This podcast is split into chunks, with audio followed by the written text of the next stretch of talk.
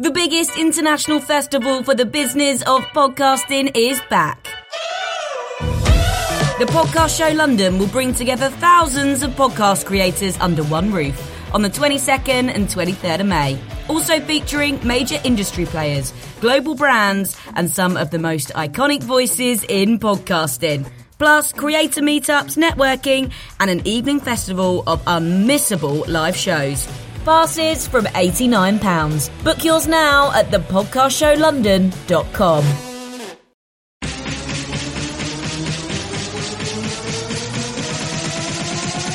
ELC. Yeah, there it is. When that robot voice pops in, you know it's time to begin. And wherever you are, whenever you are, and however you happen to be listening, we are so glad you have chosen to tune in to ELC. Woo! Especially if you're one of our geeks and sneaks, using this podcast to power you through a workout or a run. Or hey, maybe you're recovering from superb owl weekend.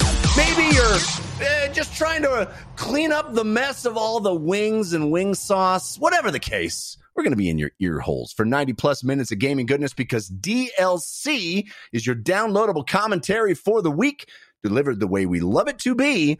And that is completely free thanks to our patrons at patreon.com slash DLC pod. They bring the show to you. Their generosity, their support, their belief in us makes this show possible. And we are so grateful. In exchange, our patrons get some cool stuff, including ad free versions of the show, video versions of the show on demand.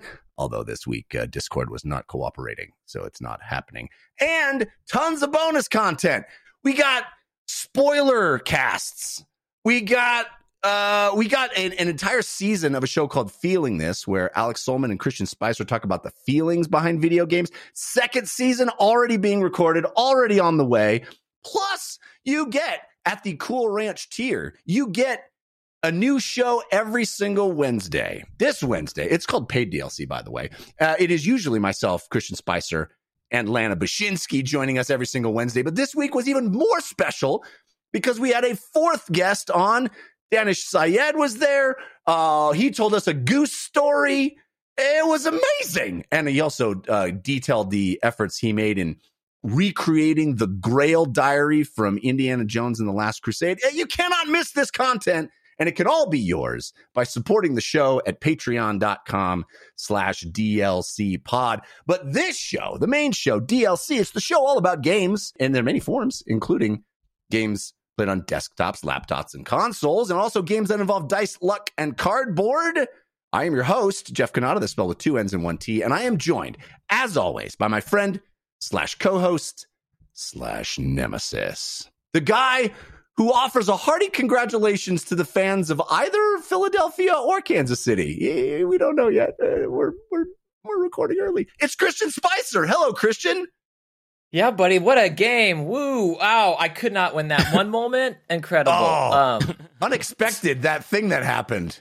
Unexpected. And Speaking of unexpected, show? wow. Oh, Rihanna, Rihanna, Rihanna, Rihanna, right? Rihanna. Rihanna. Yes. If Tom Holland, when Tom Holland made that guest appearance during Umbrella, it brought me back to lip sync battles, and I was in uh, euphoric bliss. Um, real quick up top, uh, I finally got extra copies of my graphic novel Consequences that successfully launched on Kickstarter just to sell regularly, and so I have those up on my site christianspicer.com slash store. There's a limited amount. Um, you can head over there, buy one. I will ship it right to you. They are available right now as long as I have uh, stock on hand. But I thought that was exciting that I got extra copies to sell out to folks. My is now. my understanding is that you're you're offering a special buy one get one offer. yes, exactly. It is a You buy one, you get that one. it's a BOGO. buy one get one. Um, it, it that's the one you get. 'cause That's, the, one, you, get. bought. I mean, sometimes you buy one and you get another one because I put one. I mean, they're all the same, but like I have the accident. one, and That's then I buy put the one, accidentally get one. But they're the, they're all they're all the same, but it might not be like the one, but it's the other one. But it's Oh, still you a got good the one. other one. Yeah, you Yeah. bought one and you you picked up one from a different pile and you got that one. And you got that one, which is probably the best one. Buy one, maybe get a different one. Buy one.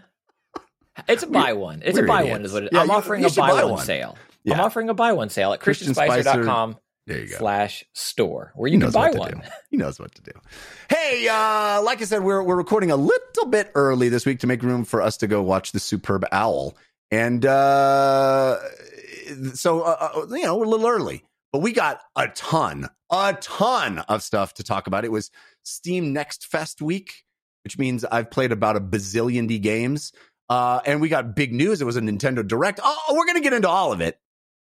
And we have an awesome guest to do that with. You know, the DLC always stands for your downloadable Cannata and your downloadable Christian. But once again this week, I am so excited because DLC stands for driving lots of content because we have God tier streamer, friend of the show, and Kansas City Chief fan. That's Tim right. Trikslyr Frazier's back with us. What's up, Trikslyr? What's up, Jeff? What's up, Spice Man? How are you guys? It's been forever since I've been here, but I always lurk in the shadows watching you guys doing your thing. I support and love everything that you guys do, especially with this show. I love that you guys bring on Lana all the time. She's one of my uh, favorite friends to get food with.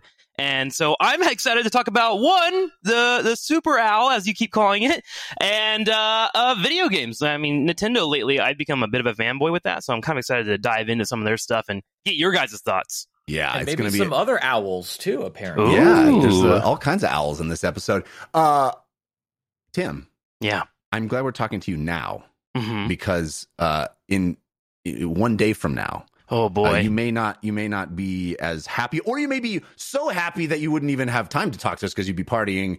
Uh, are you, how do you feel about on this eve of the big game? How do you feel about your Kansas City Chiefs chances? I'm excited. Uh, injury report came in yesterday. Everyone's looking nice and healthy, which was a bit of an issue for us the last couple of weeks, especially with Yeah. like Mahomes' his ankle, etc. So I've been kind of keeping an eye on literally that. all the wide receivers, Dude, all the quarterbacks, man, lately uh, also just getting injured. You are Yeah. no uh, shy person of that, right? With Yeah, uh, the that's true. 49ers. unfortunately. I'm actually like kind of okay with whoever wins this weekend. I know it's kind of weird to like be a fan of one team, but uh, one the Kelce Bros they do a podcast and they're really excited to watch, so I- I'll be happy for either of them.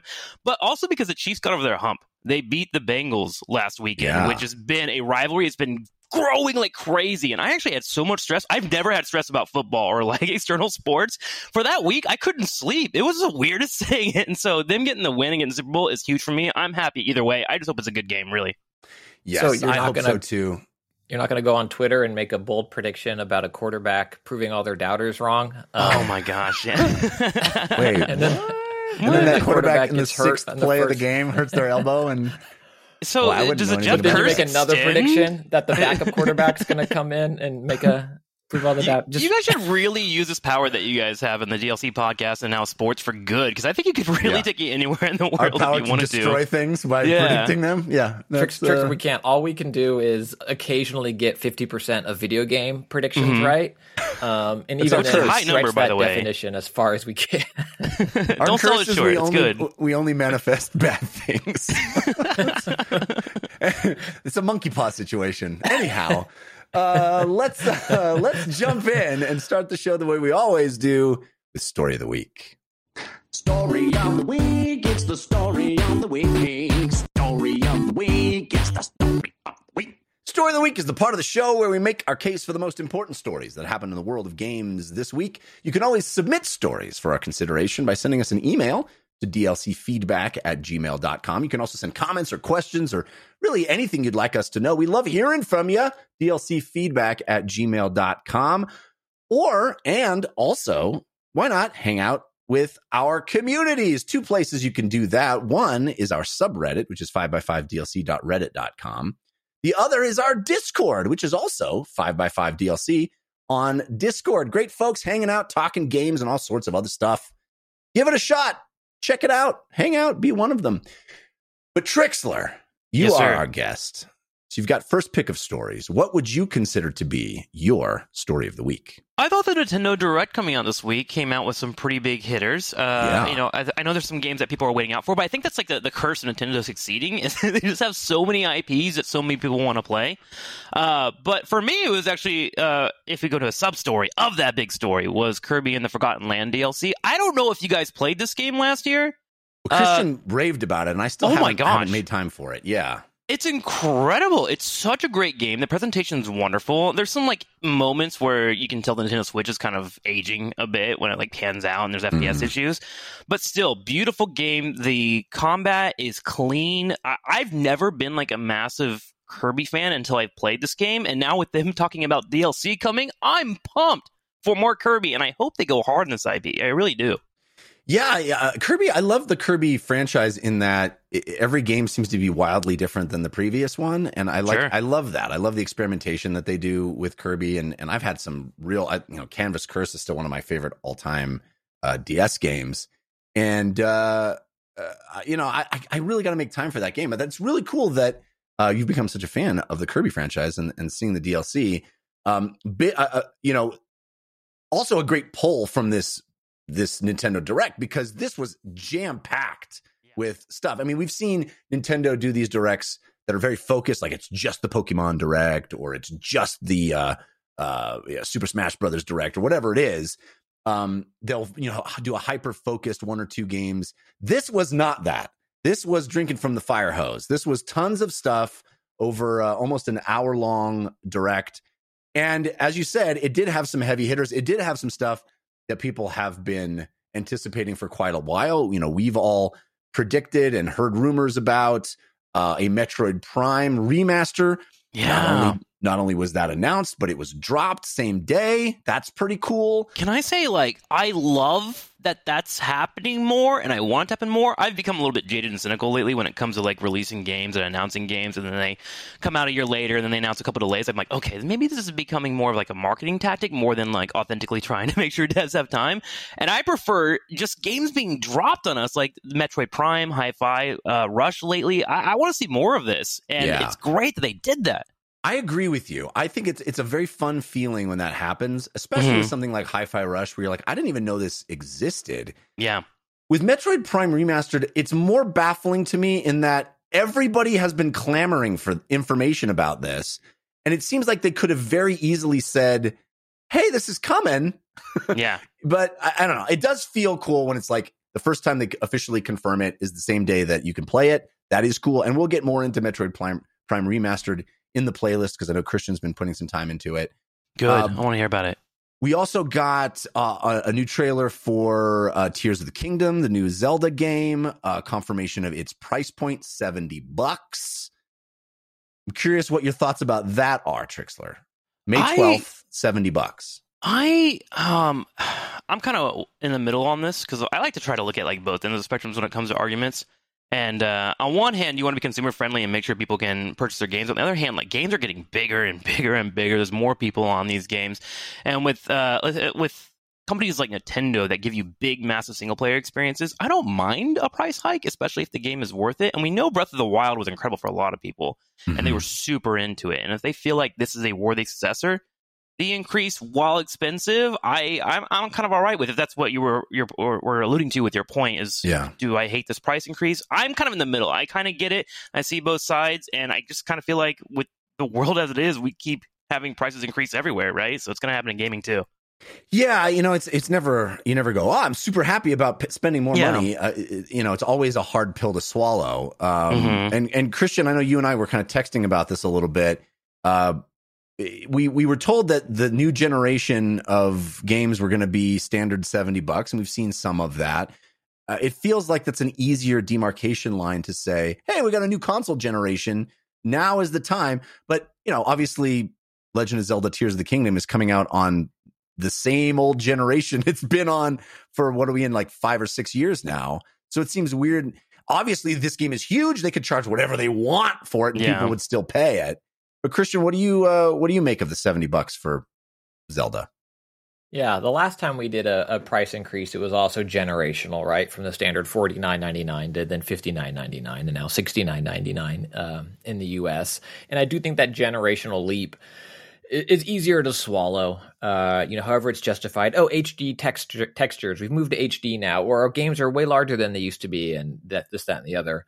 And Nintendo has also come out and said that this new price point isn't standard for their first party games. Like this is a, a one off thing. And I think this news kind of coming the same around the same time that AMC Theaters has announced variable pricing for movie theater seats too, where it's like better seats are more expensive. Worse seats, while still good, they say. Like the bad seats, I mean, the less good, still good seats are cheaper.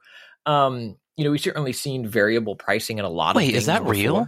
Before. It is Yeah. real. Yeah. They're rolling What? it out in a, they're rolling out in a few Tests. select cities right now, but Who yeah, do I fight? That makes me angry. well, they've already they've walked that back too. Originally, it was like we're doing this everywhere, and people were like, "What?" And they were like, "By everywhere, we mean four cities and maybe not." Um, but I mean, you see that at concerts or in sporting stadiums events. and stuff. Yeah, but that's Um, forty thousand versus two hundred. Okay, And it's I don't wanna- also it's I- I'm just also trying to set the stage. I agree. It's also okay, a okay. terrible experience buying tickets to a concert. It's a terrible experience. Yeah. No Yeah. one likes that. It's like, hey, let's be more like Ticketmaster because everyone loves Ticketmaster. thank you. or an airplane pass. where it's like my family Yeah. of four. Well, two of my kids are. I, th- I think it was in the State of the Union where uh, Biden called said that airlines treat kids as luggage, which I think is very funny. Uh, wherever that quote came from, because it's like sometimes you will you'll buy a ticket for a flight and it's like, well, these are the cheap ones. I guess we aren't sitting together. Then you get there and it's like, I have a five year old. Am I going to sit with them? And they're like, no. And I'm like, oh, Mm, okay. Uh, Sorry, random person. I Uh, wish they would treat my kids. I wish they would treat my kids as luggage so I could check them at the.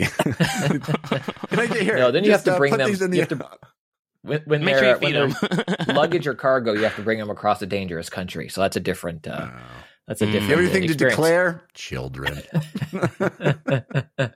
So I, to some extent, um, yes, this bothers me, and it bothers me on all levels. Right? It, it, kind of rubs me the wrong way that it's a, a, a mid-gen or you know current, still same gen price increase, and it also kind of bothers me of Nintendo kind of saying like. No, we think people will pay this for this, which like I get. That's how capitalism works, but it doesn't make me feel good. It doesn't Sure. make me feel good to to you know have them say because this is popular, we're going to charge more for it just because we can. Like, and, and again, I'm not a business, but as a consumer of stuff that that isn't a good feeling. And movies I have- also did that with um I think it was the Batman theaters charged more for than like you know uh, the other random movies that were in theaters that week and I don't know I just never The feels Bruce good Waynes. yeah, it never feels good to kind of cross shop things like that and see that vari- variability in the pricing. Um, and uh, it, yeah, I don't know. I, I'm not a fan. Uh, but the problem is it's a Nintendo game, so it will never go on sale. so- Yeah, that's the other part. Is like other they part. do not bring their prices down in any way, shape, or form, and it's frustrating trying to buy Super Mario 64 and it's still like 50 bucks. Like, It is, it's- yeah, yeah. Four years after the, you know, I'm I'm just buying, uh, you know, S- Smash Brothers for my kid, and I'm like, yeah, can't mm-hmm. get, can't give me a discount, dude. which Yeah, I guess you is a hook me up. testament. Yeah, I guess a testament to yeah, price it. More. I mean, they clearly know what they're doing, and I'm not saying it's wrong, but it doesn't feel good. That's It's Sure. well, to you know, to Trickster's point, it is i i i the one thing you can rest assured of with the Zelda game is there's probably going to be tons of content. you Yeah, know, you- you're- you're, you're, going to get your it. money's worth, I think. But you're right; it doesn't. It feels weird. It feels like oh, just this one game that everybody wants will price higher. It just feels like oh, come on. I have a question for you guys, because like as a streamer, I come in from a different point of view of like I'm going to buy it no matter what. It's going to become an expense, because I'm going to be spending hours on it or whatever. And I kind of like when these games are kind of expensive. People will come in like, "Is it worth my money?" I like being Mm. able to kind of give that down. Does it make you want to watch a game more when it comes out? Like, do you want to see a first couple of hours um, before buying it because it goes up in price, or is it kind of like whatever you guys are going to play no matter what? It's a good question. I, I I'm more curious what our audience would say to that because I think I'm I'm a little bit more in your boat of Yeah, I feel like I need to have an opinion on the thing uh, right when it comes out. Um, and uh, you know, I, I I I I have a hard time putting myself in the mindset of I'll watch and and learn early because I want to be the person that's you know has the opinion right away and sure. maybe that's not healthy and probably not good for my pocketbook, but that's kind of where I always have been. Yeah. Christian, what do you for some for something that I'm not like clamoring to cover, price definitely has an impact on whether or not I purchase it or wait for a sale or wait for um you know Game Pass or some subscription service to pick it up.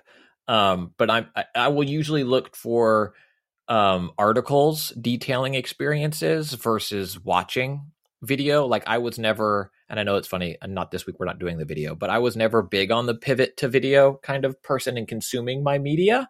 Um, I enjoy written prose as yeah, people you're you're a writer. You want to read stuff and get in the, the deep thoughts, right? That's Well, and That's also your it's my way to if I if I'm in front of a screen where I could be watching something, I'd, l- I'm probably playing something. sure. That's So you want to be reading while you're playing. But I want to I want to be reading when I can't be playing. You know, I- Don't I Jackson can drive, guys. everywhere. So yeah, yeah, that's true too. um, yeah, so you know, I'm curious what the audience w- says about the seventy dollars. If it's if it's tougher to to, I mean, obviously, no one's going to be like, "I love it." You know, there's no, that's just not uh, a reaction anybody would have. But uh, it's interesting if if that would cause you to be less likely to jump on uh, it day one. But uh, another great point you made, uh, Trikslyr, is you know I, when I when I was thinking about uh, jumping onto Forspoken, yeah. I was going to wait on that game because I was certain that game would come down in price in mere weeks. Right? It will. It will. Yeah. It absolutely will. It will. But Zelda, as you pointed out, will not. So it is. It's not one of those where we, we can be like, well, I'll just wait for the sale. It's probably not going to have a sale. Probably not going to have a sale. So that's also a bummer. It's a bummer. Uh, but lots of other stuff in the direct. We got uh, Pikmin 4 uh, video. We got a confirmation that Game Boy games are coming to Switch Online.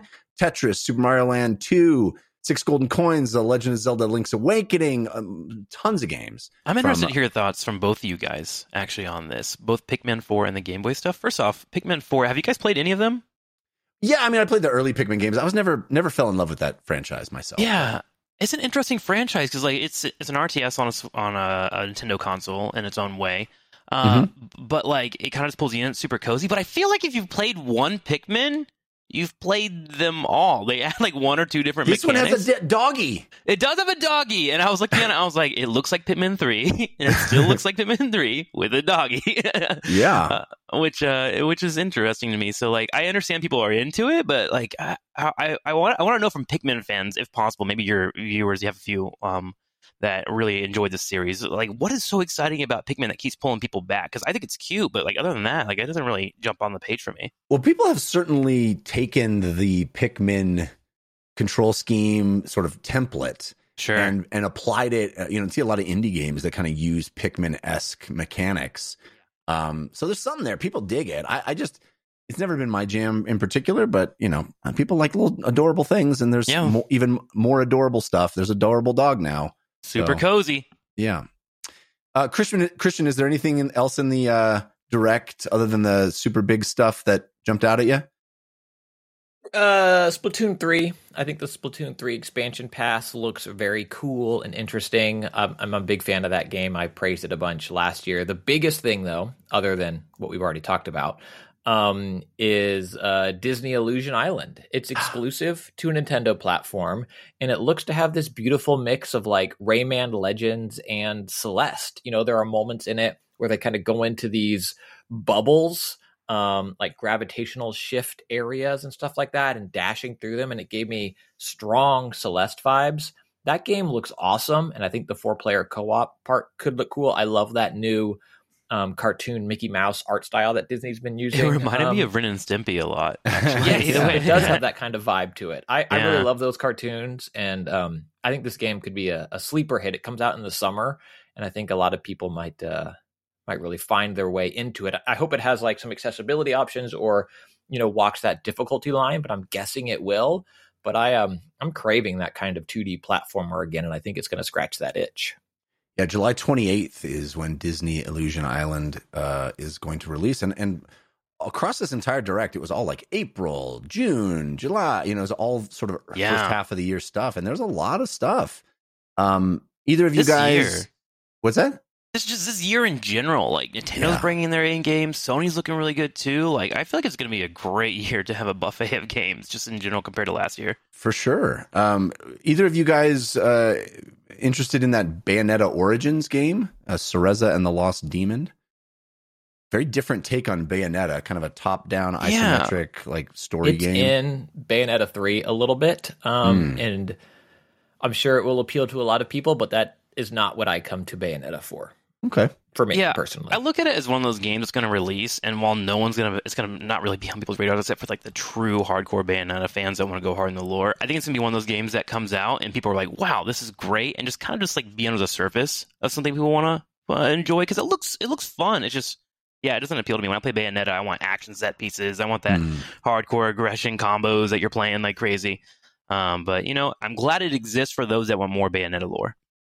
Uh, just to round out some of the bigger news, uh, a new Tron game uh, that's going to be a Tron Identity, a new puzzle adventure. Uh, pretty cool. A new Professor Layton game is coming. Uh, Professor Layton in the new world of Steam, and a new Samba de Amigo, uh, which is going to be using the uh, Joy Cons as the Sambas. You'll shake the Joy Cons. I love how it says you'll shake them gently. Such a That's not how it Nintendo. It's a maraca. You go in. yeah. Calm down, kid. Calm down. Stop shaking. I think that looks violently. fun. Like that looks really enjoyable. Yeah, those old Samba de Amigo games were were fun, and and uh, this one is going to have uh, online uh, play where you can get on and compete with people and stuff. So yeah, I mean Nintendo. I think for as much as Christian, you and I at the end of last year were kind of looking at Nintendo slate and going, "Where's the beef?" you know, what, what what's what are they going to have other than Zelda?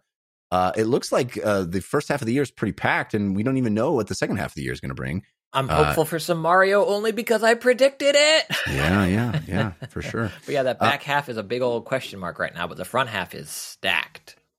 Yeah. Do you think There's- they'll put out a new Mario anytime soon, or do you think they're waiting for the next uh the next hardware? I think I they're hope so, due just for so I'm right. Yeah. Yeah, Christian just wants to be right. He doesn't care. About. Uh, I, I yeah, agree. I want one. Yeah, I think uh, I think we're due for one. I think it's it's about time. But yeah, I mean, if if there's new hardware coming, maybe they will hold it for that. Who knows? Um, also, a, a new game from Don't Nod, the, the folks behind uh, Life is Strange, Harmony Fall of Reverie was announced. June game.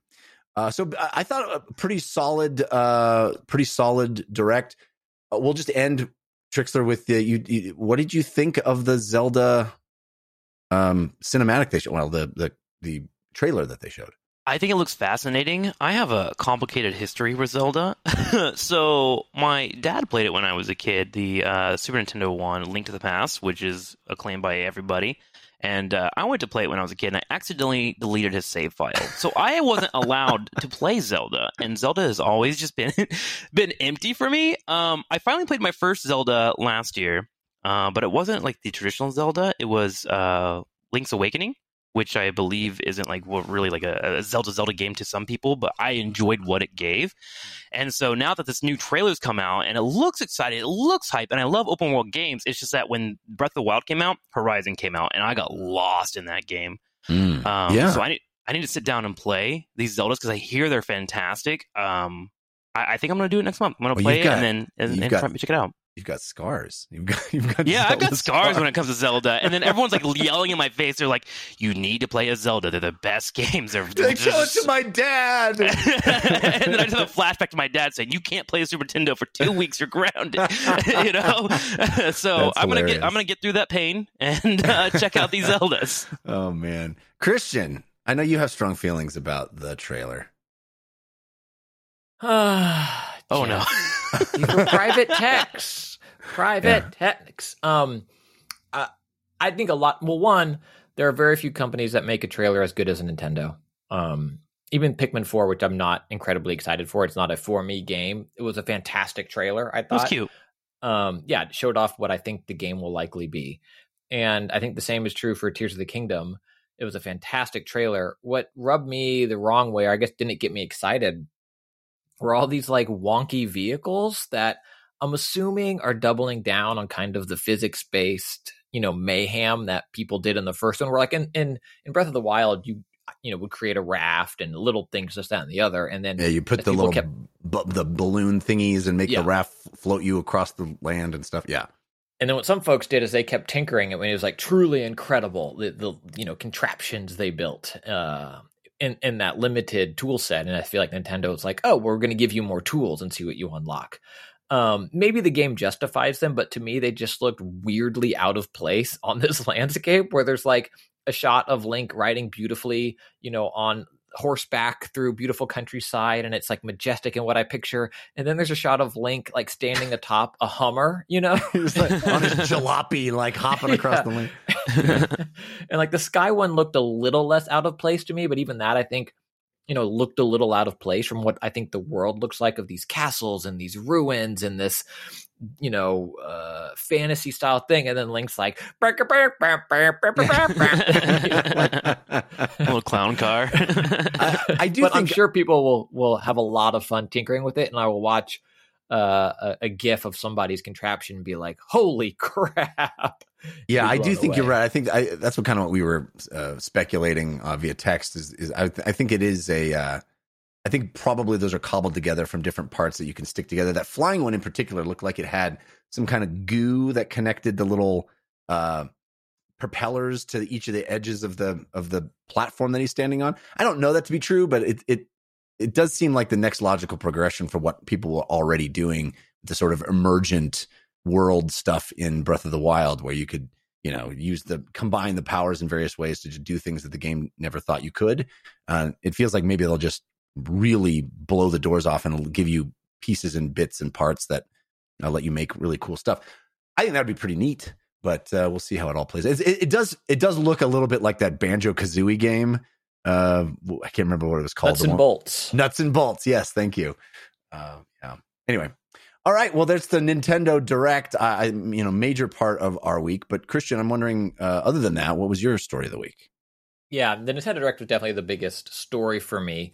Um, the other thing I want to spend a little bit of time on is just uh, the the buffet where they keep adding new courses very slowly to this Microsoft ABK uh, merger. It's like you're at the uh, uh, Bellagio and you get there right as breakfast ends and before lunch starts. So you only pay the breakfast buffet pricing, but they know that you're waiting for them to transition to lunch. So they take a long time to do it because they don't want you to get two meals for the price of the breakfast buffet. Hypothetically. Oh my gosh, what a beautiful metaphor. I got the whole picture in my head. Thank Certainly, you. For, are you uh, a writer, sir? Do you write You- things? You, unfortunately, there was no video version because I did prepare a whole montage to play under me when I talked there, but uh, you will never get to see it. I'll, I'll DM it to you, Trix. Thank you. I would I need Um, that. But we just keep getting new juicy information about this merger as it seems to be going uh, ahead. But the first bit of stuff we got this past week is from the UK Competition and Markets Authority. They released their provisional findings. Um, and then we had uh, Michael Pachter and Nick McKay come out and say, like, hey, we read this stuff and, and we think it's still going to happen. The, they've offered remedies to Microsoft how to try to fix these things. And it all seems like something will be like they're giving Microsoft an olive branch where Microsoft can do one of them and say, like, we did the thing you asked. And they'll be like, yes, you did. and then everyone will kind of kind of yeah kind of move on whereas the us government hasn't released as well as this recording has not released their kind of list of remedies or, or what they're seeking um so it seems like folks are still think that this is going to go forward but my favorite part is like one of the remedies that they were like there's no way would happen that they kind of suggested is that call of duty could be available on competing cloud gaming services we've talked about how microsoft has been very open to being like uh uh the, the switch gets it for 10 years uh uh uh the ouya ouya can have it for five years You get a Call it, of Duty. You get a. Call of Duty. Everybody gets a Call of Duty. Yeah, but it was interesting to see Pachter and McKay kind of say that putting it on other cloud services is perhaps uh, going uh, too far, which I think maybe highlights you know Microsoft's big continued next push of of how you can play and experience these games. I mean, they did it with the partnership with Epic and Fortnite, where after that you know whole battle with Apple and it came off app stores, Microsoft I think very smartly um, partnered with them to make Fortnite available via xCloud with just a Microsoft account, you know, free. You didn't need to have Game Pass Ultimate or anything. If you had a Microsoft account, you could just go in and play and you could play via touch. And I could see a world where Call of Duty is that for them also in a very big way. And sure, you can play it on Switch, you can play it here, but also, you know, as uh, Blizzard told all of us five years ago, you all have phones, don't you? Um, and that could be a big avenue for them. So I thought it was interesting to see some prominent analysts kind of lay that out um, uh, as a as a bridge too far. They also said they expect to see the acquisition close no later than mid May. That's So soon. that Yeah, very soon. I thought that was fascinating. Then the second part that I'll set up, and then Trikslyr, I'm curious your thoughts on this, and if you find it as amusing as the Bellagio bringing out pizza at 12:30 when they've had pasta out since 11. Um, is is the kind of tit for tat that Microsoft and Sony are doing. Where here in the U.S. Um, cases, Microsoft sent essentially a request for documents from Sony that are um, uh, probably justified in my ex lawyer opinion, but also seem very petty. Where it's like we want all this information on these seven CEOs, and we we want documents going back for years, and Sony has now rejected those requests and straight out called it out and said, said that like this is a high volume of documents and you're just you're just trying to be burdensome. All you're trying to do is harass us. And microsoft is like i don't know. You didn't give us the documents. And it's just fascinating to me to see like high level ceos of you know billion dollar companies acting like my fourth grader on the playground. And I, Yeah. I love it Here's the funny part. I had no idea any of this has happened, but now that you have laid it all out for me, I'm like, oh my gosh, that is petty. I kind of want to watch all of that. my whole like thoughts about the Microsoft and Activision Blizzard, um, I guess cooperation and trying to join up together. uh, I, I just like. I'm like, whatever, man. Just give me more video games and revive Heroes of Storm. That's where my entire brain has been. But like, I didn't realize it had gotten this petty to this amount of a wire. That is wild. And this is all like public information stuff. I can't believe I missed all of that. Thank you for And the for the update. What's the thing? It's not super sexy as presented, but then Yeah. you get super sexy stuff that sometimes will make the big headlines. Where I think Jeff was it like, I, I think it. Someone said that like, uh I think it was Sony that said like, our games suck. Without Call of Duty, we Yeah, have yeah, not. Like I'm yeah. paraphrasing, but it was Yeah. like, look at our crappy game. This game only sold this, and it's like, oh Yeah. wow. No, they basically in like black threw. Battlefield under the bus. Like, all we've got oh, is Oh, yes, Battlefield. right. It's garbage. That's right. if, That's right. If, if Call of Duty becomes exclusive, what are we gonna do? Battlefield's garbage. So yeah, I, it's like we get stuff like that that comes out of it, and if this information from folks like Jim Ryan, who I do believe is an appropriate custodian of documents, if their company is making this claim that this merger would be detrimental to you know their business, but you know even in my limited experience, never in a, a- case of this magnitude, there's always like this broad blanket request for any document that might be viable, and then it's like okay, well, here's 20 terabytes of data. Have fun. And you're like, oh God, we asked for too much. yeah. um, why everything goes fun- slow. That's why everything is slow. Yes. That's why and it's there's been a- shocking to me. They're like mid May should be all fine. And Well, that's why me- I wonder if it is just so much that everybody's going to be like, I guess Battlefield's good enough. well, Christian, you, you know, you you you actually went to law school uh, as opposed to me, uh, who uh, just watched Law and Order uh, during that same what about period Legally of That time. Blonde? counts for Did you me, watch- yeah. Did you watch Legally Blonde? No, never seen Legally Blonde. That's how little I Really? care. Oh my, that's I've a good literally one. never seen Legally It's Blonde. so good. Don't watch two. One's fantastic. All right. Don't watch two. I just watched all of the Magic Mike movies this week, so Those are actually so good too. I think the second one is good. the second, one's way better. First one was like a indie development second film. one, the first one is very dark, and it's like Yeah, a this isn't little bit. fun. Jeff prefers his men oiled, is what we just learned. The And second one term- is actually legitimately fun. Yeah, it's um, enjoyable. Anyway, I don't know how we got started about Ma- Magic Mike. You brought Uh, it up. The Magic Yeah, you- Mike of you- law, you of lawyering. I, uh, I I'm viewing all this at this point. I, I I was super invested in this story for for a few months, and now I feel like this is all the Sturm and Drang. That's going to mean nothing. This is the this is the sound and fury signifying nothing because it's like, oh, look at. Oh, it's going to be all fine by mid May. It's like? Well, then what, what?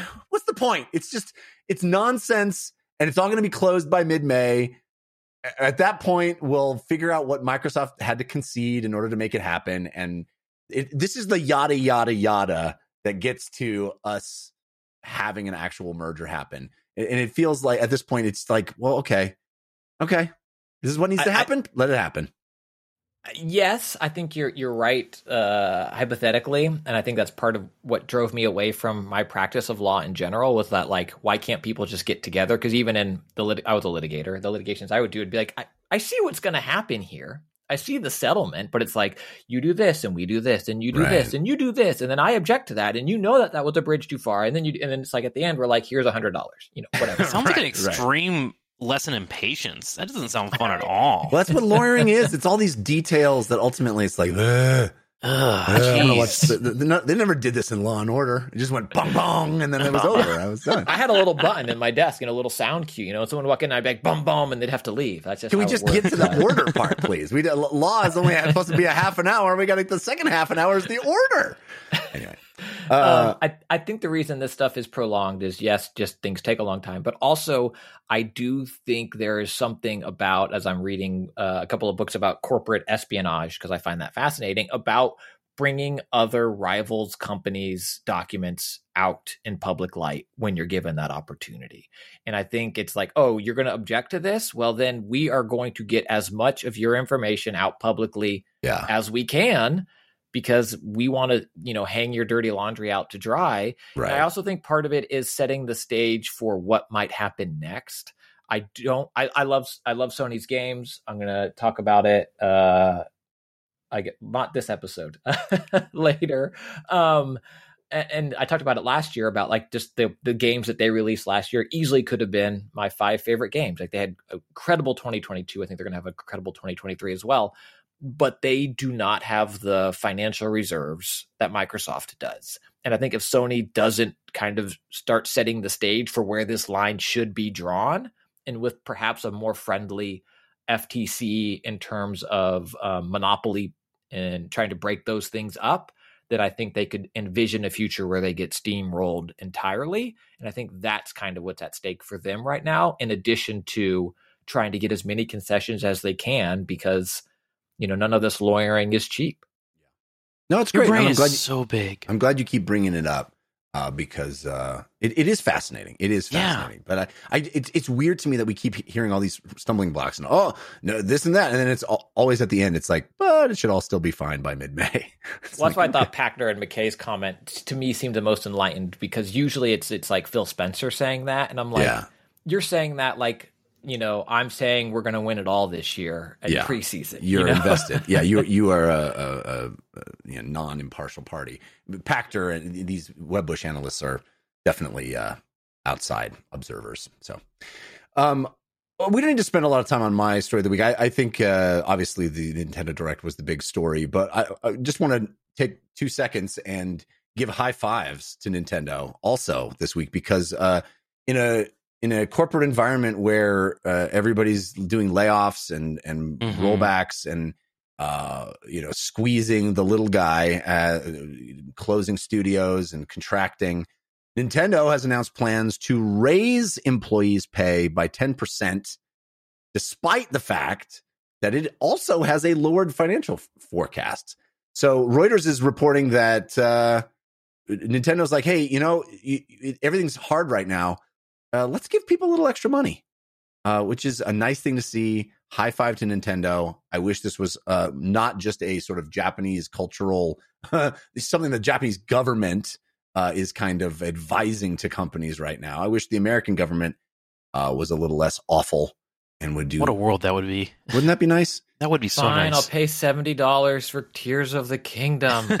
yeah, I know, right? It means people get ten percent more in their pocket. I think that's pretty good. But yeah, yeah, take I care of people. Maybe that's why they're allowed to do that. Maybe that's why. You know, that's a that's a good good point. All right, um, let us move on now uh, because we got a lot of games to get through. Let's talk about the games that we have been playing in a segment we call the playlist.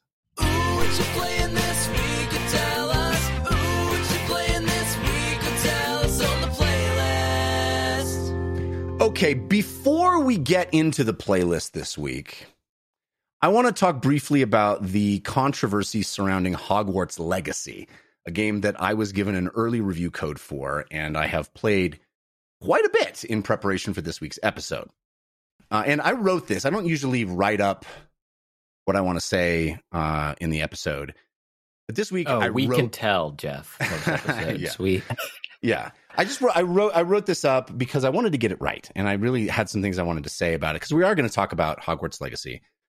So this is what I wrote. Uh, the first thing I want to make clear is that I believe trans rights are human rights. There's no ambiguity for me. I support the trans community's goal of equality and protection under the law unequivocally. Anyone who has listened to this podcast for any length of time knows that we have welcomed many trans guests to the show, and I will work very hard to make sure that continues. Diversity of perspective and opinion is a big part of what makes this show what it is, and I'm proud that so many different people from so many different parts of gaming culture have shared their voices with us over the years.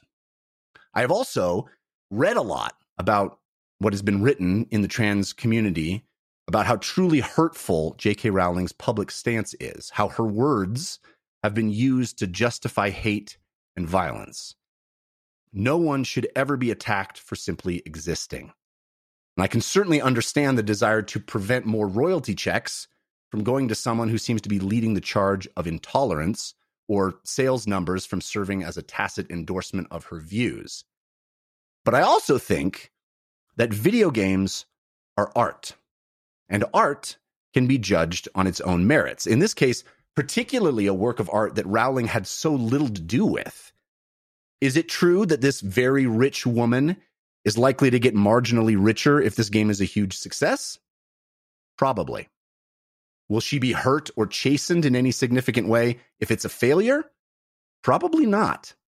So rather than looking at playing or discussing this video game as a symbol of support or rejection of what she stands for, I'd rather look at what the game itself, what the work of art that she clearly had almost no part in actually making itself is trying to stand for. And here's where I'm heartened. Here is where I believe talking about the game on this podcast is justified. Because Hogwarts Legacy, the video game, so far as I've played it, seems to want to be about the exact opposite of intolerance. This is one of the most inclusive, diverse, and emotionally intelligent AAA games that I've played. Now, granted, we're still talking about a game where you blast goblins with magic spells, but insofar as it's possible to create an experience where you do that and are also a kind, empathetic, thoughtful person, Hogwarts Legacy is doing it. I look at this game as a repudiation of J.K. Rowling, not a celebration of her. This is a game obsessed with being decent and considerate of others, regardless of who they are. There are quests where you literally just help someone feel better about themselves, help them be accepted for being different. Now, the game is filled with such a variety of different kinds of people from different backgrounds, the central theme of which seems to be joy in learning about them, in being open to their lived experiences. And yes, there's even a trans character in the game, which some have viewed as tokenism, but I can't help but see as a massive middle finger to Rowling, an assertion that she no longer holds any ownership over this fictional universe or this fandom. Listen, I've never even really liked Harry Potter. I read all the books back in the early 2000s, and I've been criticizing them ever since. I don't hold the movies in any high esteem either. I've no nostalgic desire to defend this property or its creator at all. But I do think this work of art can be judged by what it is actually doing, not by what the creator of the IP upon which it is based has spewed out on Twitter. Just like I think we can still talk about shooters in a culture where gun violence is out of control, or the next Diablo game at a time when the company that made it is responsible for some truly terrible things.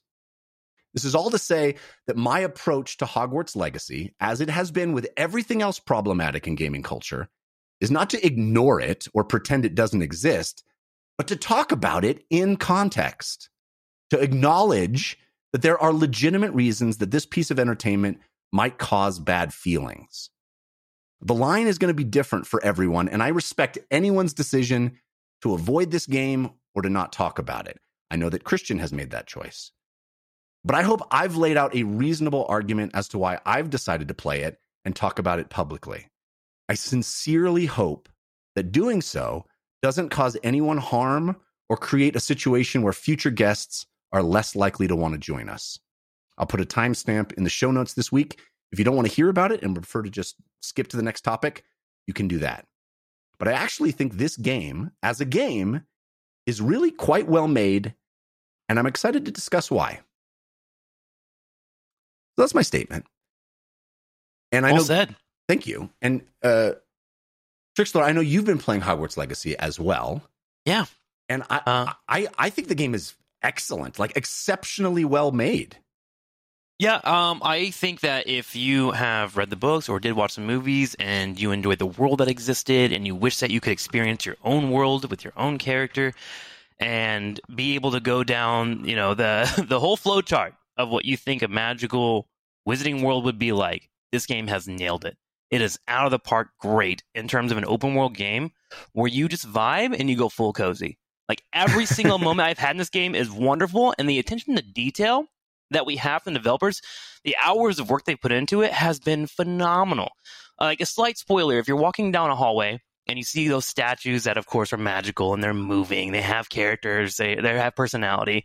There's one that loves to hum, and as you walk by, it's constantly humming, and its its friend jabs it because it's tired of hearing the humming.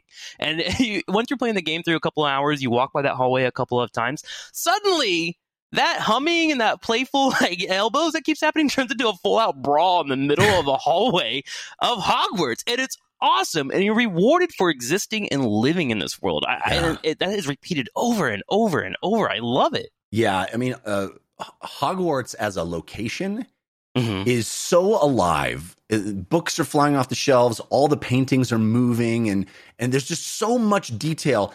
It's so well thought out. It feels like a place where everything, you know, everything is magical and can do anything, but also everything has a purpose and a place. And it, it's extraordinary how cool Hogwarts is, just as a place to walk around in. And there's Yeah. puzzles and and little hidden things to find in every little nook and cranny. You know, it's you can use magic in the place to find things. It, like the, the creation of Hogwarts as a place. And like I said, I don't even really there's no love for me in particular for Harry Potter or the Harry Potter verse or Hogwarts as a place. Like I've never gone, "Oh man, I would love to go to Hogwarts." I just as a person who loves fantasy and fantasy settings, it's one of the coolest realized fantasy settings I've ever experienced in a video Yeah. game. There's just so many cool places to find and discover and how stuff is connected to other stuff. And I mean, the game is, I, I, I'm playing it on PC. Are you playing it on PC? I played on PS5. Okay. Uh, I decided to grab it there. Yeah. Um, Um, it, it's gorgeous. I mean, I'm playing it with the beefy GP, and it it supports DLSS 3.0, and it is so pretty and so beautiful. I know some people have complained about some hiccups. There are some uh, slight little loads when you walk from a, into a door, you know, into a new area or something, but it's very minor in my experience. I have a pretty, you know, beefy computer, but um, I haven't had any problems there, and the game is just gorgeous. And you start in Hogwarts. I mean, you, know, you start with a preamble before you get to Hogwarts, but you, when you get Mhm. to Hogwarts, there's so much Hogwarts there. And you're going to classes and you're meeting all these cool characters. And there's, you know, you, you do the sorting hat and you, you, you know, find out which, which, um, house you're going to be in. And there's like so much to do. And you're like, wow, this just being in Hogwarts is amazing. You and going to classes is fun. And I'm like, oh man, they should make more role playing games where in order to get skills, you have to like go to a school and learn them. It's like a neat thing in just in a role playing game to have that Yeah. feature of like acquiring skills by literally learning how to use them from a teacher. That's cool. Uh, rather than I just like I leveled something- up and it clicked on a thing and I now I can do fireballs, you know?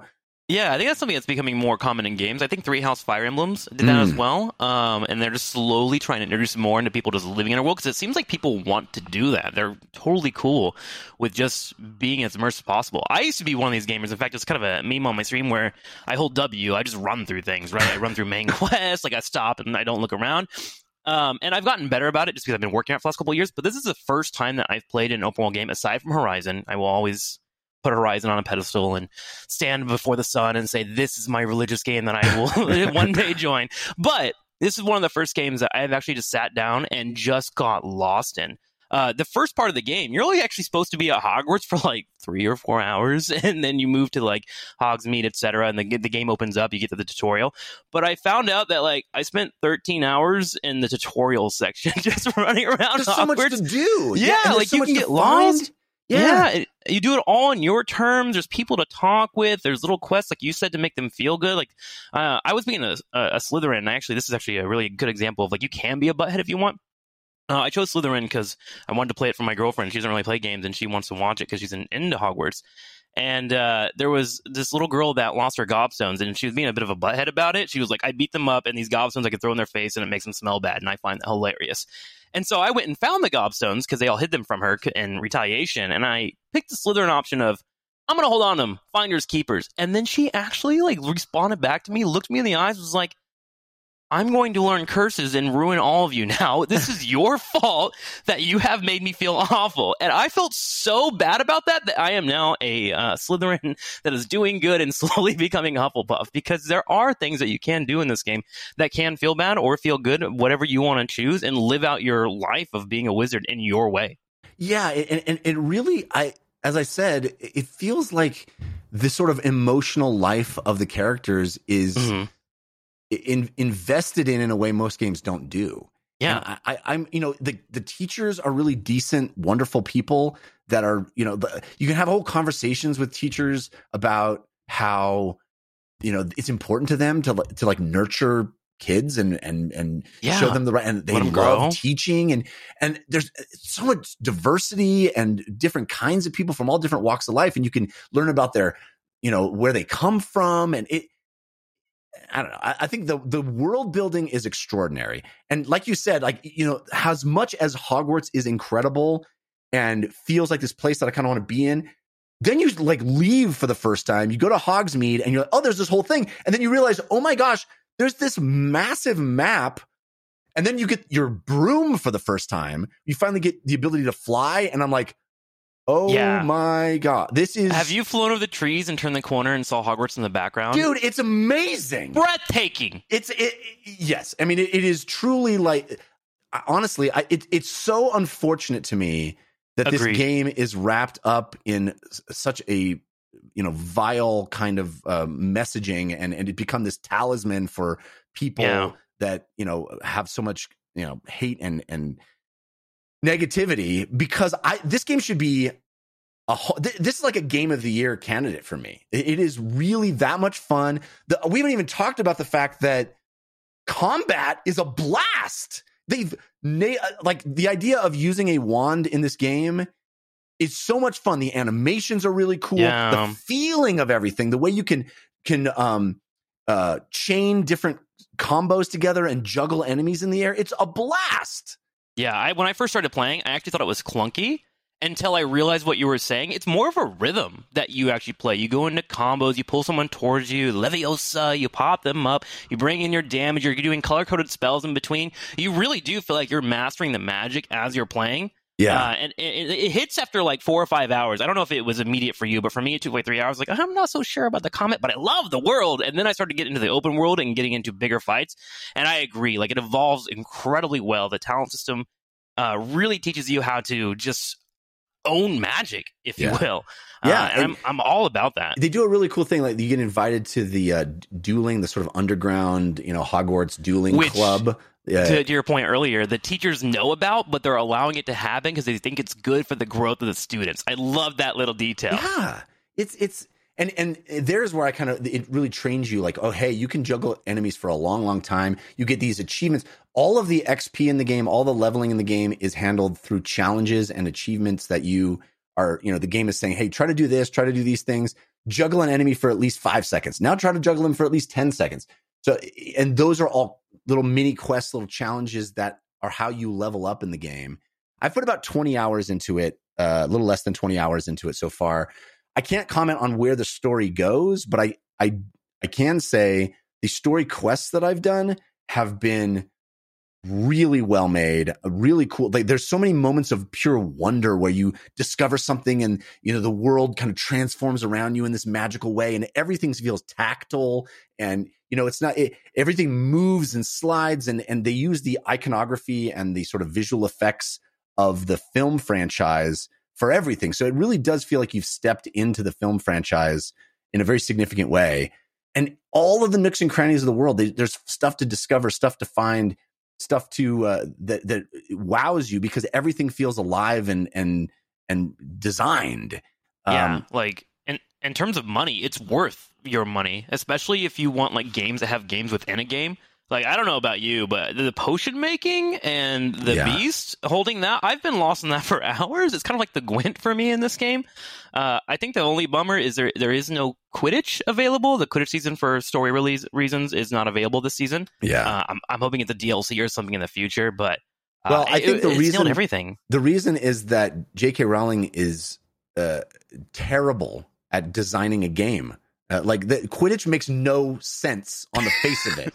Sure, Like, it 150 points. Yeah, no sense. It's there's no point in playing any part of the game other than fighting the snitch. Like the snitch is OP to a point where it makes the whole rest of the game irrelevant. So it's like, well, we can't put Quidditch into our video game because it makes no sense. It makes no. Anyway, um, you have thoughts about I. Quidditch. I've- I've- I think her writing is not great. Anyway, um, the uh, uh, but th- there is tons of stuff to do.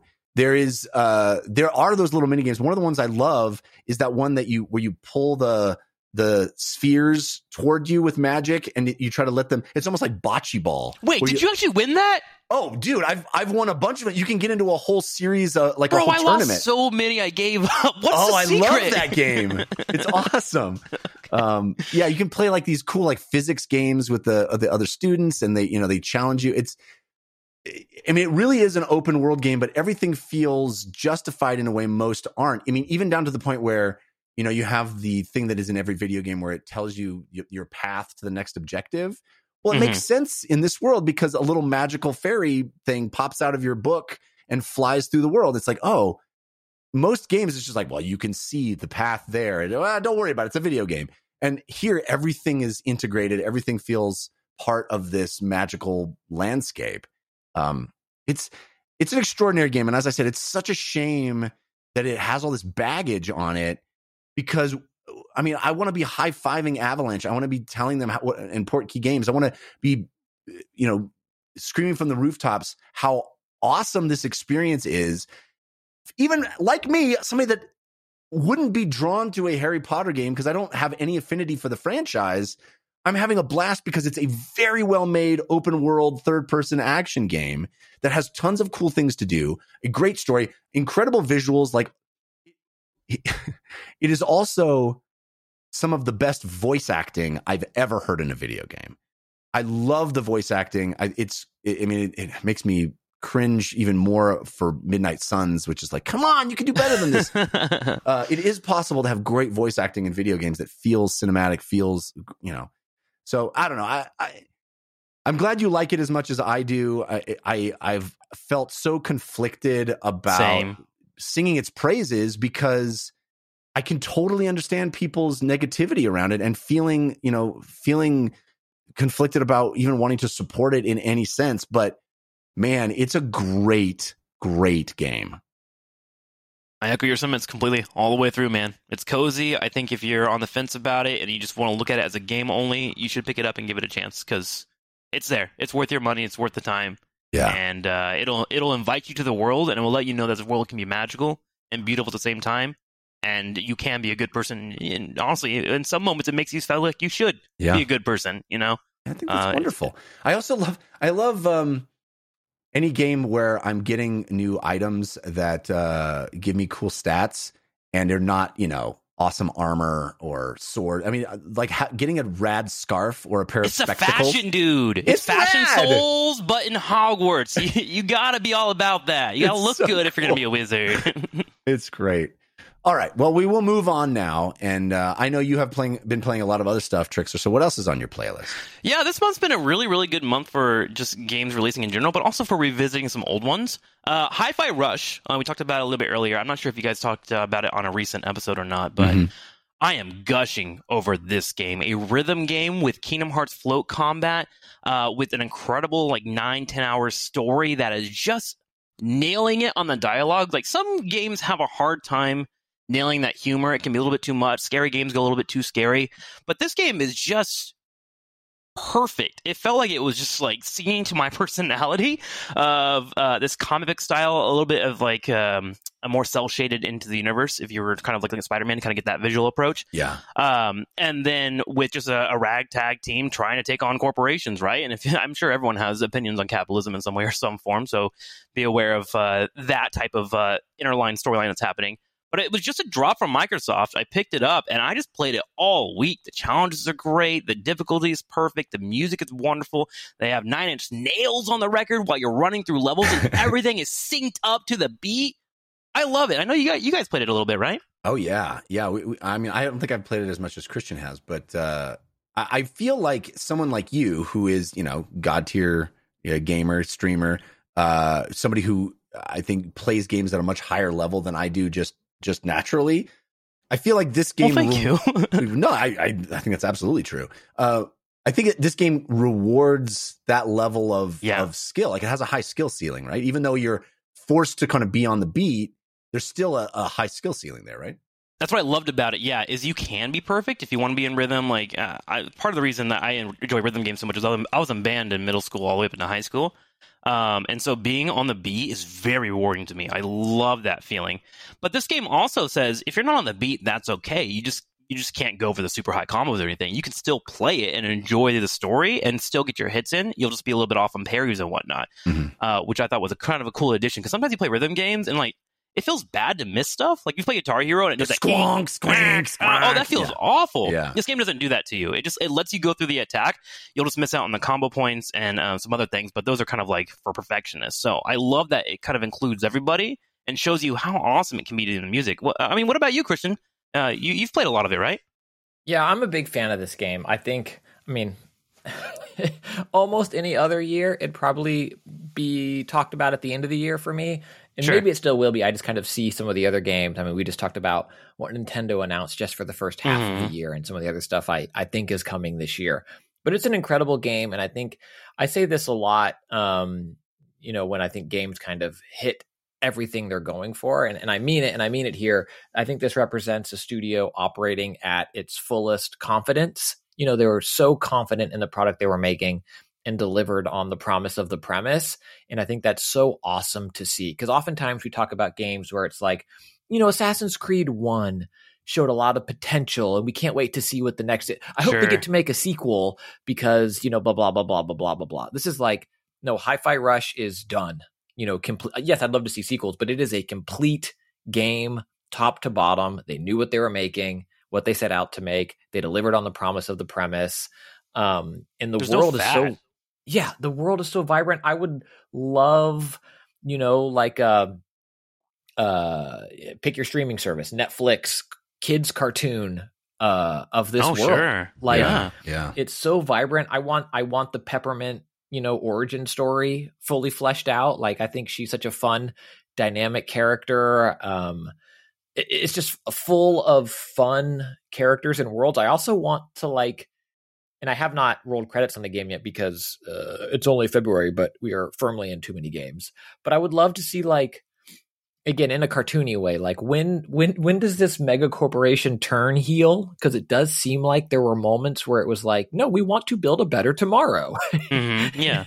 you know, like and then it becomes dystopic, and then it becomes tricking people into yeah, getting these body modifications for nefarious purposes. But it is such a complete world, and I think for folks who maybe have heard too it was like a stealth drop and then i feel like we all went you know bananas for it um if you have not played it because you're like there's no way it lives up to the hype yes it does It does, and, and it's on It Game really Pass does. too, which is like a heck of a deal right now. Oh, sure. Yeah. Yeah. so like No- you, you gotta give it no a brainer. chance. No brainer. Mhm. Uh, the oth- Christian, you kind of blew my mind with this notion of a uh, uh, of a Saturday morning cartoon in this world.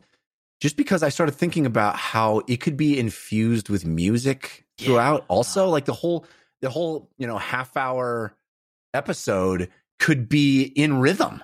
What a cool idea for a show! I've never seen a show that do- has done that before. It could the whole thing could just be bomb bomb bomb. It could be they could take that concept of the game and make it a narrative concept. It'd be awesome.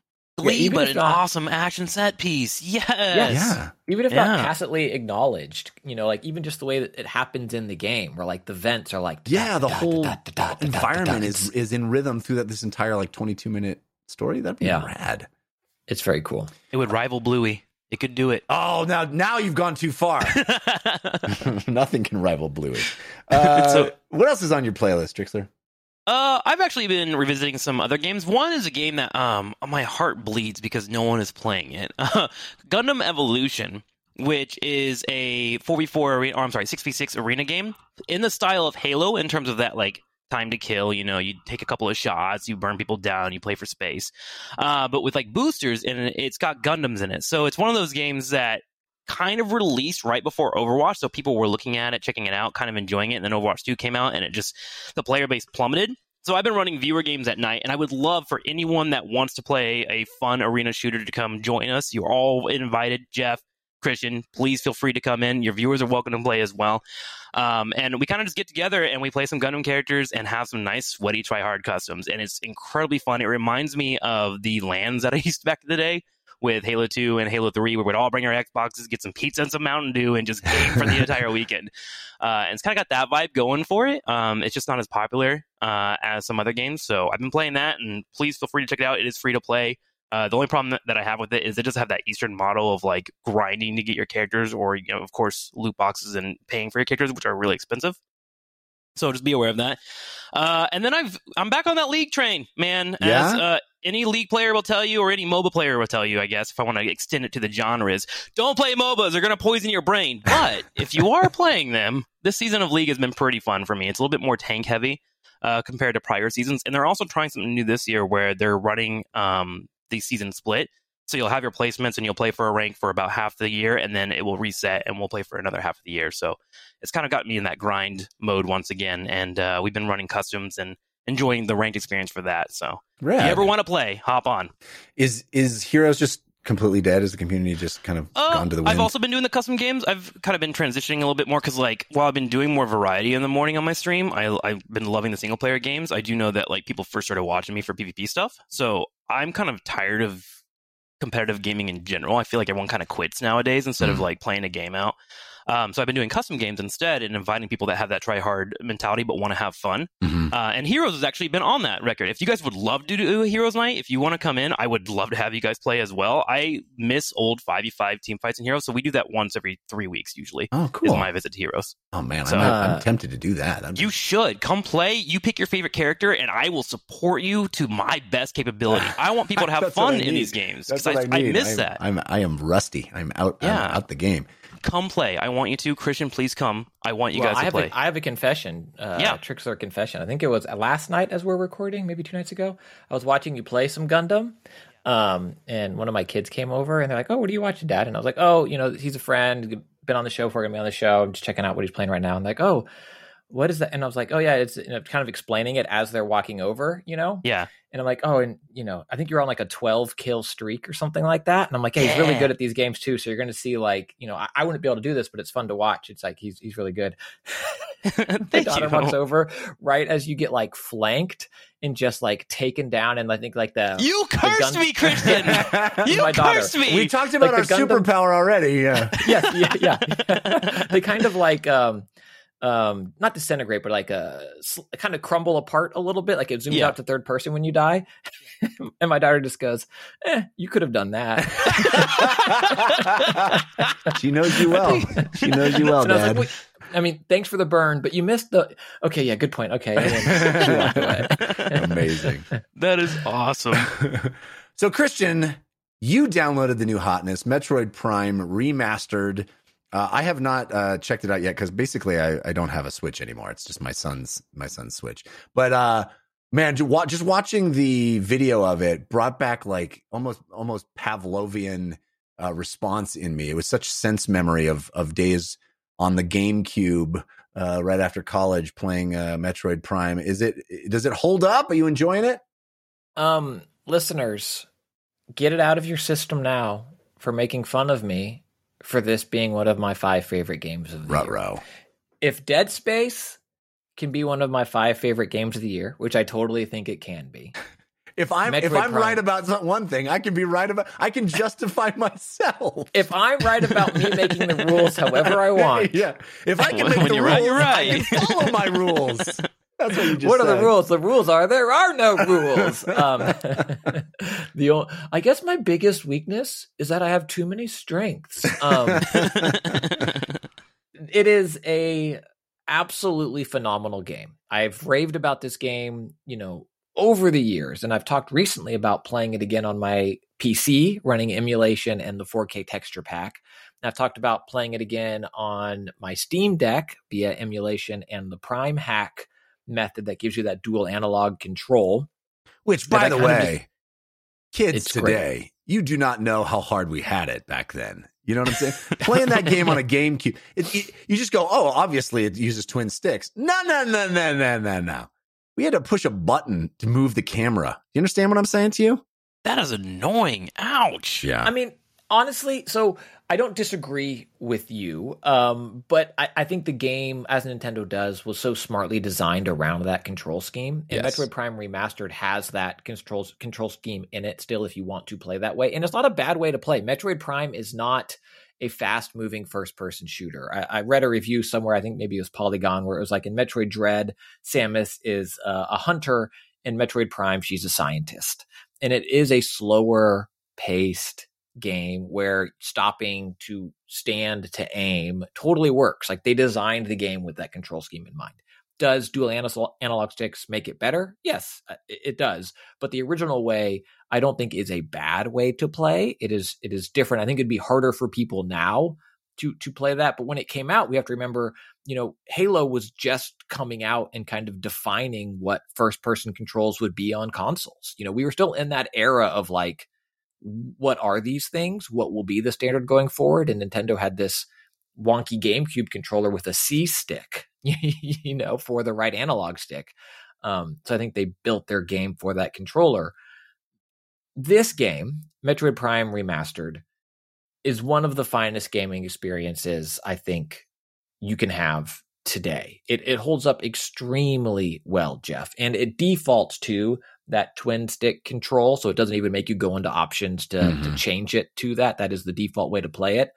And it's so smartly designed with how the original game holds up that you still have the lock on to target approach and using the right stick you can free aim and take people down but again this isn't a precision shooter it's not oh i need to get this space pirate in the head It's kind of not out. even a shooter.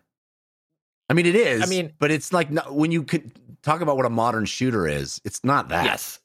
Correct.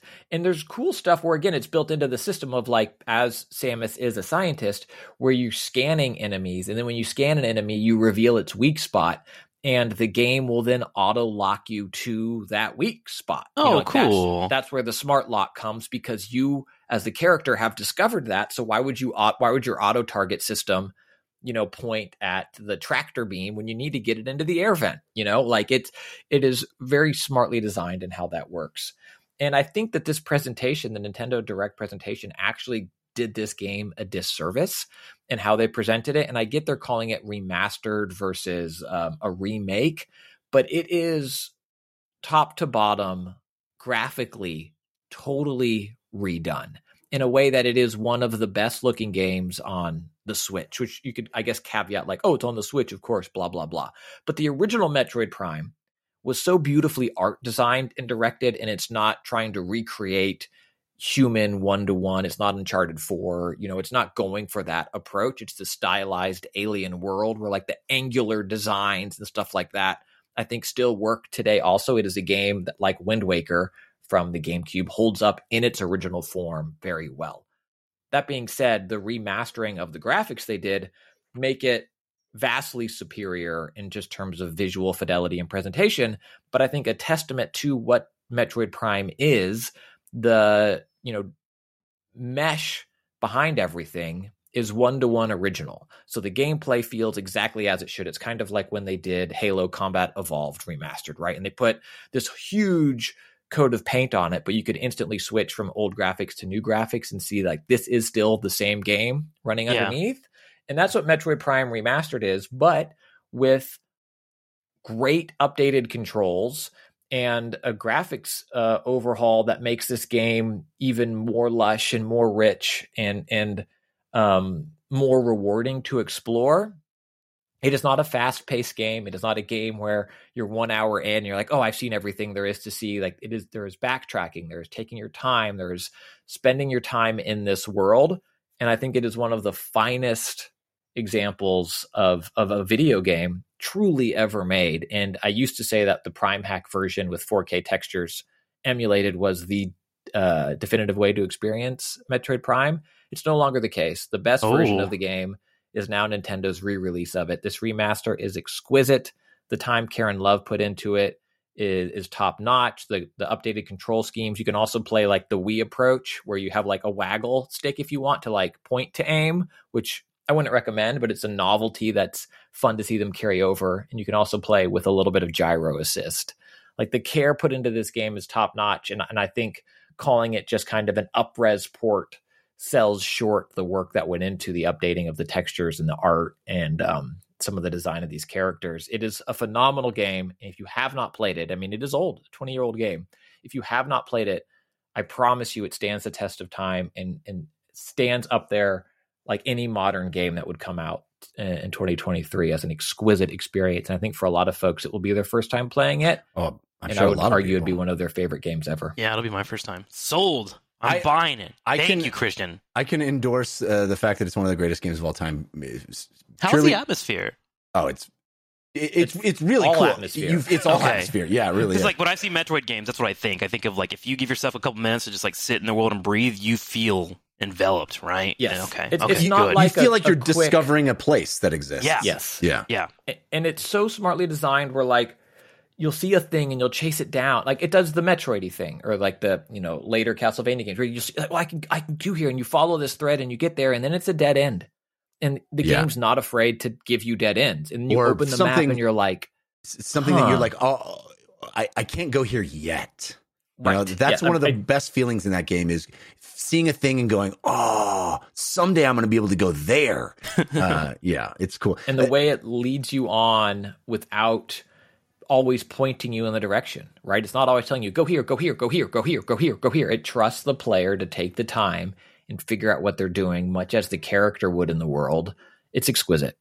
The the reason that I can uh, wholeheartedly say it's one of the best games of all time is that I, even just hearing you talk about it, Christian, I can close my eyes and I am, I feel like I'm there in my friend's apartment right after college, trying to beat that final boss, beating my head against the wall. That final boss was at the time very difficult for me, and I just I like I could see the color of the paint on the walls in his apartment. I can see the television. I can feel those feelings immediately. And not every game is like that. Not every game is indelible like that. It just um, it has a footprint in my brain forever. And Metroid Prime is one of them. And we we played that game so much and loved it. Yeah. It's also widescreen HD, 60 frames per second, um, which the the old version, you know, GameCube wasn't. I think 480p, but you had to buy special cables for it. My my youngest daughter had a Girl Scout meeting the other day, and normally it's like parents will chit chat, and you know I'm social.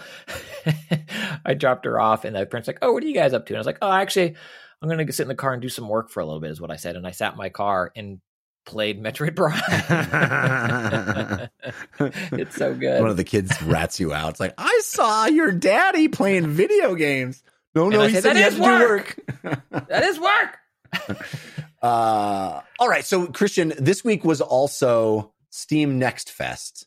Uh, and you and I, uh, I don't know about you, I played a ridiculous number of demos. There was uh, hundreds of them, I think, as with every Steam. They used to call them uh, something else, not Next Fest, but now they call it Next Fest. I love it. I, I honestly, every time I sat down on my computer, I would just cruise over to Steam, pull up the thing and see what people were streaming. Like they had tons of streams going all the time. I downloaded, I downloaded dozens and dozens of demos and tried them out. It's a blast. You just, it's one of those moments in gaming where you realize how many games there are out there. It, it, I don't understand how any of these make money, you know? This is what blew my mind, Jeff. Is I did the same thing, but I also downloaded them times two because I'd be like desktop Steam Deck, desktop Steam Deck. but what blows my mind about this time playing them is that I went to my wish list, and almost all of the ones from the last one except for like one that I wish listed, aren't out yet. You know, I'm already wish listing new ones when the it's it's bonkers. The, the the whole indie game scene is so vibrant, so fun, so full of life. I love seeing all these great games. I have no idea how any of them makes money. It, it is cra- when you have like a you know a Metroid Prime remastered coming out and it sucks up all the oxygen. Everybody's looking at that. How do, I don't know. I don't know how any of these make money, but we're here to give you some of our favorites. We're going to pick and choose. Like I said, I, I played dozens of them. I'm not going to talk about the dozens. I'm only going to talk about the, the best of the very best to put them on your radar, dear listener. Christian, why don't you start with a, a couple of picks that you uh, you came away very impressed with? Yeah, I'm going to highlight two that I, I really came away impressed with. And then I'm going to mention one other one as a call to our audience to see if I'm maybe missing something, or maybe Trikslyr or Jeff, one of you all can tell me if I'm, if I'm missing something. But the first one is Mika and the Witch's Mountain, which is a, um, speaking of cozy, Trikslyr, it has Wind Waker vibes. It is Ooh. gorgeous and beautiful, and it has like Studio Ghibli uh, animate Ghibli. I think it's Ghibli, but I'm not. Don't quote me on it's that. funny. Sometimes you say a word out loud, and you're like, I don't know if I've ever Uh, said that word yeah, out loud yeah. before. Christian, I have this the game- box set. this Um, game also had uh, one of the most adorable streamers that was streaming it. I don't know if you saw her streaming, but I she did not. she was fully invested in like she would do the anytime dialogue would come up for the game she would read it in voices and she'd be like oh, Oh, it's great. you know it was it was very It's- fun to watch her play This i think is she's one so of the developers cute looking. Oh my gosh. It's awesome. The anime style, uh, you know, cutscenes or intro is absolutely top notch.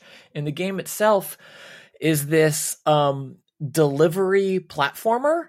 You know, where the demo is very short, um, but then you see like the trailer for where the game goes, and you're this witch. You're training to be this witch, and this, you know, the the head witch pushes you off the top of the mountain and is like, if you know, come back up here if you're going to be a real witch. So you have to like upgrade your broom and do this stuff to get there, and you know, the a delivery service guy is like, well, I'll help you. You need to make money. So this delivery person is like, I'll pay you if you deliver packages. And, and you're like, I can deliver packages. No problem. Let's go. And you, you're taking packages around town and you can, uh, there's like little mechanics where it's like, you got to bring a guy's lunch out on a boat, but you can't get it wet. And your broom right now is just a little starter broom. So you have to like boost at the right time. So you're not dragging this, you know, poor fisher person's, uh, lunch is, is for fisherman's lunch in the water when you bring it to them um, and then they give you something that you need to scoop out of the water to give to their uncle, I think, and like all these little things. And then what really unlocked the game for me in terms of why I think it's art, you know, on my wish list is seeing what the later game can be. It kind of looks like how it builds these mechanics, and as this island opens up,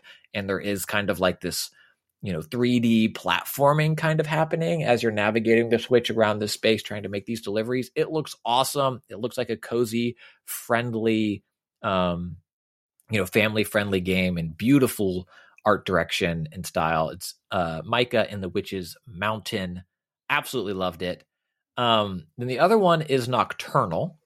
Nocturnal is a 2D um action game and I don't quite again beautifully animated um, and really stylized and cool, and I don't quite understand exactly what's happening, and I think maybe that's the intent of the demo. But you're like this knight return or this warrior returning to this kingdom, and darkness has taken it over.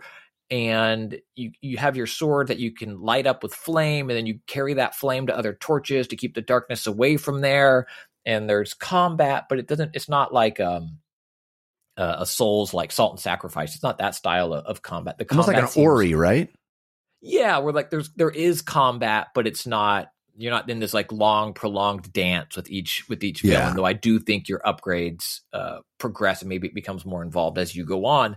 But it's kind of puzzle exploration and figuring out how to get around this world. But the world is just so beautifully designed that while nothing was uh, a huge challenge in my demo playtime with it, I found myself just loving being in the world and trying to understand like what happened, what is this darkness? Like the way the demo was kind of uh, doling out story moments uh, was really fascinating. It's called Nocturnal. It's a 2D um, side-scrolling action light puzzle game. Is how I describe it. Well worth checking out. the the fire effects are exquisite i mean it is Yes, really really cool looking uh, just Yeah, you can like, set kinda things like- on fire and you can like push fire through the level it's really cool Yeah. Really, really cool looking. And the game that I I just it's a vibe of a bunch of games that I'm playing right now, including Dead Space and Metroid. Um, the System Shock remaster or remake. Yes. Wait, is that out? No, just a demo. Oh, the okay. demo is out, but it's I think a fairly lengthy demo. I couldn't get into it, and I don't know if the combat just felt off because maybe it is just a rewrap of the old combat. So this is my question to you all in the audience: like, is System Shock still good, or is it well, was good? well, System Shock makes Metroid Prime look new. Well, I You know what remember. I'm saying? Yeah, I remember the I- I sequel being more of a big deal than the first one, right? Because System Shock 2 is the kind of one that blew it out of the water. Like everyone had to have it. So maybe. Well, but, you know, Maybe I- Bioshock is the spiritual suc- successor to that as well. to so- all of them. Right. yeah. And Yeah, it- yeah. this remake is is a beautiful coat of paint. I really like what they did of like there's like low res pixel style graphics on top of high res polys, so it really gives this a look of like a, a retro game but modernized, but also kind of like you know when they redid um oh gosh Jeff, what was the alien movie that was the Prometheus? Mhm. and like a lot of stuff in Prometheus looked too new in a way. Mm, yeah. I think, or kind of like the Star Wars prequels. It was like, wait, Naboo had those fighters, and then what happened? Where, Yeah, where did right. they go? And I feel like System Shock, this remake avoids that. It still looks like dirty and old and and and really cool with how it presents things of like a modern version of an old game. But the combat, I was playing in as with it. controller, probably Sin One, but the the the combat, I just it didn't feel. Well, the whole great. point of those games are is that combat's only one way to get through things, right? You can it's like it's it, the whole point is options of how to handle literally any obstacle, right? I mean, I, I think so, but there are definitely rooms I walked into that had zombies. Right. They're like, "Ah!" I was like, well- There's only one way to deal with zombies, Jeff. yeah. But one thing I know about zombies is you shoot them in the head. Well, I only had a pipe, so I piped them in the head. Oh, but I mean, it's an the head. early demo, but it didn't. I was so excited to finally play it because it's the developer has done a great job of bringing back these dead DOS games, and this Yeah. was like this big remake that they've been working on for seemingly it seemed like a decade. It, it seemed like I've been tracking it, and it was one of those games where, uh, kind of like Forspoken for me, where the demo made me less excited. Isn't Warren Spector actually involved in this remake too? I think he is. Well, I don't know, maybe again, I, I it could just be not for me, which I very much accept. Well, I have a whole bunch of uh, Steam Next demos that I could Let's hear recommend. 'em. I will do I will do my my best of the best. I'll start with the best Steam Next Fest demo I played, which was a complete shock to me because I would never have guessed I would love this game so much. It's a game called Tape to Tape, which is a roguelike. And by the way, everything's a roguelike now. Everything's a roguelike. Uh, literally, Steam Next Fest, uh, literally, I would say eight out of every 10 demos I downloaded was a roguelike. And uh, hey, I love roguelikes. So I'm Next I- week's podcast, roguelike. Roguelites? All There roguelites. you Gotta go. get through it. You If got to get through it. If you don't, listening, don't worry. If you Yeah. don't, you can spend some currency and lo- level up. Um, but Tape to Tape is a roguelike hockey game. Wait, I'm looking at this. What? Ice hockey, like an old school, like Sega Genesis NHL 2D hockey game. Roguelike. So you're doing roguelikey stuff where you, you know, you go from you're on your little flow chart, you're going from node to node, making decisions on which branching pathway to take. You're going to go into a, a battle or you're going to go to a level up place where you can spend currency and buy things. You can level up your characters, your teammates. You can give them new skills, new abilities. And then you get to combat. And what's combat? It's a game of ice hockey. it is play ice hockey against the bad guys. There's boss battles where the boss is a really good uh, ice hockey team. In the demo, the boss is a team called the referees, and they're dressed dressed like the refs. Uh, they literally have you know zebra shirts, and uh, you can't tell the difference between an actual ref in the game and them. It's brilliant, brilliant, brilliant, and it's old school. Like I haven't played an EA NHL like full on sim, you know, 3D NHL game in years. I, I just I I haven't had the interest, but I do have a fondness in my heart for those old school games, those old NHL games on the Sega Genesis. This is much more that. This is like arcadey, no no relation to real world flow of an ice hockey game other than you're doing the same things. You're passing the puck. You're trying to shoot the puck. But also you're obliterating people. It can the, the scores can get wild. It's you know it's it's arcade style. And it is so much fun. I love the look of it the the the sort of cartoonish 2d st- art style i am very drawn to I, this game is great. I just love the idea of layering on a roguelite system onto sports games. It's what I was hoping Soccer Story was going to be, which it's not at all. Um, but I, It feels I- really clever to like make it into a roguelike because Yes. those kind of those kind of games are simple. Like you, especially the older ones, you find these like strategies and you're like, okay, then you just repeat those strategies over and over. But a roguelike breathes a lot of fresh air into Yeah. a hockey match, and right? you, you can level up your individual players and, and constitute your team in certain ways, and then you get these cool power ups that you can do, and you know completely break the rules of the of the world. Like I got a point where like my guys were could could body check at, at a really high rate. So literally like there's just dazed bodies strewn across the ice and I would just like skate through all these people laying on the ground going uh because all my all my other players were just knocking the crap out of the opponents. It- Is there it- multiplayer? Can we have a Jeff versus Christian and then I'll commentate it? I, I'm down. This sounds great. I don't think there's multiplayer in the demo, but maybe the final DLC. Game, I don't know. Yeah, yeah it's got to be. DLC. Got to be. Uh, anyway, so tape to tape was the most fun I had. Complete surprise. I just downloaded it on Lark because I liked the look of it, and I was like, "This is great." So I'm excited about that. Uh, Planet of Lana, which I will always pronounce that way because of our friend Lana Bachynski. Absolutely gorgeous.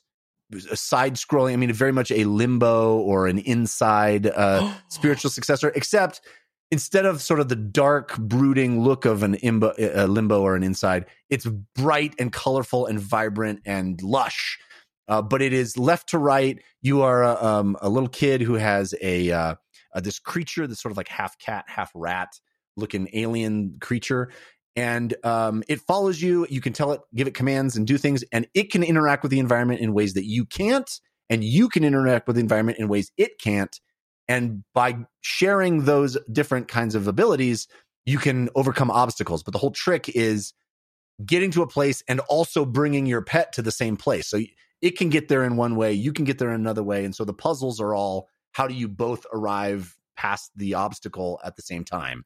Uh, and uh, it's clever, it's beautiful. It supports super ultra wide and it is just stunning on my monitor. Uh, just gorgeous kind of I think it's faux pixel art. It does not actual pixel. I think it's actually kind of not doing pixel art, but it looks like that, and it's just Planet of Lana. Highly, highly, highly recommend it. Um, I love this podcast because every time that I come to your guys' show, I get games that I can just play in the next couple of months. I have Nocturnal written down, Planet of Lana right now, Oh, and Metroid. Prime. Looks Uh, great. I'll do two more quick ones. Uh, just I'll just mention uh, Fabledom, which is a beautifully, uh, it just a, an adorable. It's cozy. I love that. I'm going to start using that. Uh, I like that term, Trikslyr. Uh, it, it's it's a uh, you know a city sim building game, but cozy. It's gorgeous, Cool. Uh, adorable Fable style, uh, but Sim City builder kind of deal. I highly recommend that. Uh, Card Crawl Adventure, which I'm told uh, my friend told me it is a sequel. I didn't even I've never heard of Card Crawl before, but Card Crawl Adventure. I, hard to even describe. It's a card. It's a roguelite card game where you lay cards in a, a, a three by three grid and then draw paths through those cards. And every time you hit a card, it does certain things. And so you have the way you move through the the path, the way you draw a line from card to card over that grid triggers the cards in in an order, and so it's about figuring out the best order through that pathway. Kind of hard to explain on only audio, but very very cool game. Card Crawl Adventure, and then the last one I want to mention is a game called Boxes, which if any of the developers or Boxes are listening, you need to make this game in VR. Boxes is basically a puzzle game where you're trying to unlock a puzzle box. And if anybody watched uh, uh, Glass Onion, a Knives Out adventure, the very beginning of that movie, Oh, it's like that. they get these boxes in the mail. Each of the main characters gets a box in the mail, and it's like this crazy box where you know you unlock one door on the side of the box, and it'll give you a key to another part of the box, and that's this game. This game That's is just a giant puzzle box where you uh, figure out one little side thing which un- which slides open a door that has a, a piece in it that you can take out and slide into another part. So it's very tactile. It's it's all three dimensional. It's very chunky and like pieces and moving and clockwork tech, like clicking and sliding and rotating. Oh, so pleasurable. I want it in VR because it just it yearns to be you know having your hands manipulate it and touch it and you know move a lever and slide a door and open a compartment and all that stuff really cool uh, little puzzle game boxes so that uh that's the some of the best stuff i played at next fest but man what a great i love that steam does that and there's so much clever cool stuff going on in the indie game community but that's going to do it for this episode of dlc we do have parting gifts coming up but Tim, Trikslyr, Fraser, thank you so much for hanging out with us. It's always fun to have you on. It- it- we need to do it more often. Uh, thank you. Anytime you guys need me, I, I am here for you guys. I'm here to support anything that you guys do. I love being here. I love that you guys play different games. I love that you cover different stuff. Like some people kind of go on one tunnel vision. I just love that Christian laid out lawyer stuff in front of us, and now I'm invested. And then, of course, I love your guys' excitement for games. So please, anytime you guys need me, throw me an invite. I'll be here. Well, 100%. thank you. In the meantime, tell folks where they can check out your streams, all the stuff that you do online. Yeah, sure. Uh, I run a variety stream six days a week. I also run YouTube and whatnot, just kind of trying to be everywhere on all the social media platforms, if you will. Uh, but you can follow me at uh, Trikslyr, twitch.tv slash Trikslyr. And um, I, I mean that. If anybody from this community wants to come play in our custom viewer games, they are a little bit more competitive focused.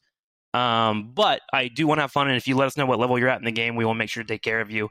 Come on by. Come play some video games, and I hope Jeff and Christian come some by. I would love to do heroes with you guys. Oh, that would man. be sick. I, That'd am be going to fun. make that happen. That's going to be. Let's do it. Let's, Let's do, do it. it. Again, that's T R I K S L Y R if you're looking for. Trix. Yes, sir. Christian Spicer, what do you got going on this week? Well, I will mention again that I have uh, additional copies of my graphic novel Consequences that was illustrated by Eduardo Mello, colors by Lauren Affey, um, letters by Taylor Esposito, and the logo designed by Corey Schmitz, and the cover art by um, World of Lana uh, by our friend Lana Bachynski. It's incredible. They're available for folks right now as I, as long as I have stock on hand at christianspicer.com. You go over there to store and you can find them and order and I'll sign it and get it uh, right out to you. Um, I'm also putting the finishing touches on my next newsletter, um, which you can subscribe to at tinyletter.com slash Christian Spicer. Um, I tried doing like a, a very image heavy version one, and the newsletter software I use, Tiny Letter, was like, "Hey, this is too many images." so I'm it's scaling called it back. Tiny Letter, not Yeah, yeah, bustling with images letter. Come on, buddy. It's called Tiny Letter, not the scrapbook, bro. Um, so uh, the content will be the same, but that's why that is a little later going out than usual. And if you are uh, consuming Last of Us stuff, you can get a bonus episode of the official The Last of Us podcast, uh, where Neil Druckmann and I talked before the HBO show had started. Um, that's some fun insight. And then at the end of the season, uh, Neil and I have another conversation um, where we can talk more specifically about things that happen. And then week to week, David Chen and I are doing our from a television only viewer perspective recap of each episode as they drop over at Decoding TV. And you can find that podcast um, wherever you get your podcasts. Again, it's Decoding TV.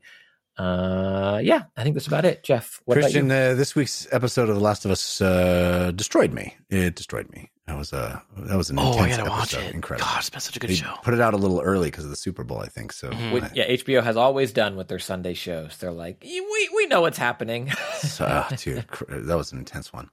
Um, you can follow me on Twitter. I'm at Jeff Cannata, which is spelled with two N's and one T. We love hearing you, hearing from you here. DLC feedback at gmail.com. Uh, also, I have other shows, including the film cast, talking about movies and TV shows. You can find that uh, online anywhere you get podcasts. The Filmcast. We're also doing um, we're doing YouTube shorts and TikTokers, Tiki TikToks. I don't. What do they call them? What are the kids? Tik- tik- I like the Tiki Talks. Tiki- I think that's going to catch on. Yeah. Uh, and so you can find it there. Um, I do a sports show called the Fan Controlled Show. You can find that at Fan Controlled Sports uh, and Entertainment. Uh, Fan Controlled Sports is the name of the YouTube channel. The uh, there's a, a Twitch channel as well, and you can find that as a podcast. And I do We Have Concerns, which is a comedy science show. You can find that at sneakers.com. All right, let's wrap the show up now with our parting gifts. Hey, give us a suggestion of what to do this week. Give us a parting gift. This is your parting gift. Trikslyr, do you have a suggestion to help people get through their week? Yeah, in the past, I used to like do TV shows or like a book or something. But as I continue to get older, and I don't know if you guys relate to this, but I have felt my uh, body and maybe even like mood swings falling off a little bit as uh, I continue to move towards my 40s, if you will. Uh, so I recommend just going to the gym 30 minutes three times a week or even going for a walk get something active in your system because one it feels good for your mood i am a big believer that your physical really hits your mental as well just get out there and do something and you know encourage yourself to just get outside a little bit that's that's my parting gift something easy something That's free great. something that you can do for yourself And it's and it it doesn't as you mentioned, it doesn't take a lot. It's not like you have It to be there for four hours, you know, just the hardest part is saying i'm getting up and doing it just push through that great. I love that parting gift. Great, great one. Uh Christian Spicer, what is your parting gift? I'm a big fan of that parting gift as well. I love seeing uh, geeks and sneaks on Peloton that are riding when I am oh riding yes, as well. yeah It's fun to see people from that uh, hashtag uh, joining in and doing that. And I agree with Trikslyr, but like oftentimes my kids or my my wife was like, "Oh, how was your workout?" And I'll reply sincerely every single time, "Great, because I did Yeah. it." And that's Agreed. truly, you know, the hardest part is putting the sneakers on. After that, everything is is gravy. I find Um, it my before I even put the Okay. sneakers on, the hardest part is getting out of bed. yeah it's just like this is so comfy yeah, indeed. Um, my parting gift this week is Paramore's new album. This is why I love. I love Paramore. Jeff knows how much I love Paramore. I mean, there were days. they're where- great there were low days where I would just have a hood on and just watch Paramore uh, music videos. Uh, Mhm. Jeff got to witness. i some relate to that so much some of those days. Um, this is why is is great. It is a return to a little more angst for the band after their last album, After Laughter, which is a little more pop infused. Um, and they talked about how they wanted this to be angsty, but not as if they were putting the car in reverse and you know go and remaking albums that they made 10, 15 years ago. And there seems like there's a lot of um, you know kind of heavier beats that um, that kind of go through the tracks. My favorites, um, uh, oh gosh, hold on, I had it and I'm not looking at it right now. Um, ça is the fourth album on uh fourth song on the album. Sorry, is phenomenal. It's all good, but that's probably my favorite right now, and it has kind of like old school Bloc Party silent alarm vibes of like a heavier kind of beat underneath the tracks. It's fantastic. Paramore, this is why. And if you're in the US, a lot of their tour dates, uh, they are going to be touring with uh, a, a local band here where I live, and also another favorite of mine, the Linda Lindas. yeah. So if you're looking to go to a live Ooh. show, you can catch potentially both of uh, a couple of my favorite bands playing together. My parting gift is a show on Netflix called Cunk on Earth. C U N K Cunk on Earth. This is a uh, mockumentary uh, with the character Philomena Cunk, who has been around for a long, long time. There's been Cunk on Britain, Cunk on Shakespeare, Cunk on 2019. Uh, this is the latest, and I think the most high profile because it's now on Netflix. These were uh, British uh, comedy shows that I don't think uh, many people in the States had exposure to. And now it's front and center on Netflix. Cunk on Earth, I think, had a bigger budget than they've ever had before to make it. It's so funny, very dry, uh, very d- never never winking at the audience that there's a joke, but it's just basically. I describe uh, Philomena Cunk as what if um, Garth Marenghi and Ali G uh, had a baby. You know, she is she is that kind of ridiculous. It's the same thing with Ali G, where uh, you know she interviews famous or not famous, not even famous, but just experts. She interviews experts on a topic and does ridiculous interview, asks them ridiculous questions, and they aren't in on the joke. They don't know that they're being kind of punked. It's not really being punked. She is always the butt of the joke. It's not mean spirited. It's always just how dumb she is, right? She is the idiot uh, asking the idiot question and watching the experts squirm as they're like, "Why is this person asking me this question?" Um, it's it's That's very so funny. fun to watch. Oh, so funny and it's so dry and you know she's she's presenting herself as as a complete expert in her field and is of course you know a moron um just brilliantly brilliantly pro, portray, uh, portrayed I highly recommend Cunk on Earth. We got a listener suggested parting gift. This was sent to us at dlcfeedback at gmail.com. It comes, actually, that's not true. Well, it was, but also it comes from uh, the DLC Discord from Ali Thist on the DLC Discord, uh, who wrote, I recommend Summoning Salt on YouTube.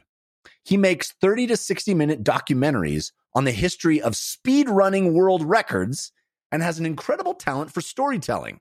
I've never been able to get into watching speed runs, no matter how many times I've tried to tune into awesome games done quick. But if Summoning Salt spends a half an hour discussing the world record of a single track for Mario Kart 64, I'm captivated for every minute of it. For anyone my willing to give this channel a try, I suggest the video on speedrunning Super Mario Brothers called The Human Limit as an entry point. There's so many games here. There's Pokemon, Sonic 2, Zelda, Portal, Mario Kart 4, Super Metroid. It goes on. Yeah, I, I, I checked out the one that Ali Thist recommended, The Human Limit. Uh, it's about, I think, 45 minutes, 50 minutes maybe. Um, I was completely captivated throughout it. It's remarkable. The you know, it's all of the most interesting stuff from my perspective about speedrunning in that it Mhm. talks about how these the, these breakthroughs happen. These people they were hit, hit a wall of how f- far you could go, and then oh, they realized there was this glitch and how they found the glitch, and then how hard it was to recreate the glitch. And it is it's so interesting to me that that world and how much effort and energy and time people put into uh, setting and breaking those records. So yeah, summoning salt, great, great YouTube channel as far as uh, describing all that and, and making it clear and easy to digest. Really cool parting gift. Thank you, Ali Thist. If you'd like to have your parting gift on the show, send it to us. DLC feedback at gmail.com is where you send those. We appreciate it. We also appreciate you listening. Uh, this is going to do it for this episode of DLC. I want to thank our musical contributors, Patrick L., Sean Madigan, and Zero Star for making those fun bumpers. I want to thank our theme song composers, White Cube, which is Jason Sherry and T. Ryan Arnold. Uh, if you want to get swag for the show, any any kind of t-shirt, mug, hat, we have them. We got we got a pretty rad logo. Uh, you can put that on your body, on your person, or on something you consume food out of by going to dlcswag.com which is created by Jesse J. Anderson. Thank you so much for that. Uh, I also want to thank Trikslyr and Christian Spicer for hanging out with me and uh, making it possible the whole way is our patrons at patreon.com slash DLC pod. Thank you all for supporting us. Our top tier patrons, the Hype Train patrons, they get their names read out at the end of every episode, which I'm going to do right now. That's right. It's time now to thank our Hype Train patrons. I'm talking patrons like Tyler Buckwild Broad, Rob Wonder Rob Dominguez, Stephen T.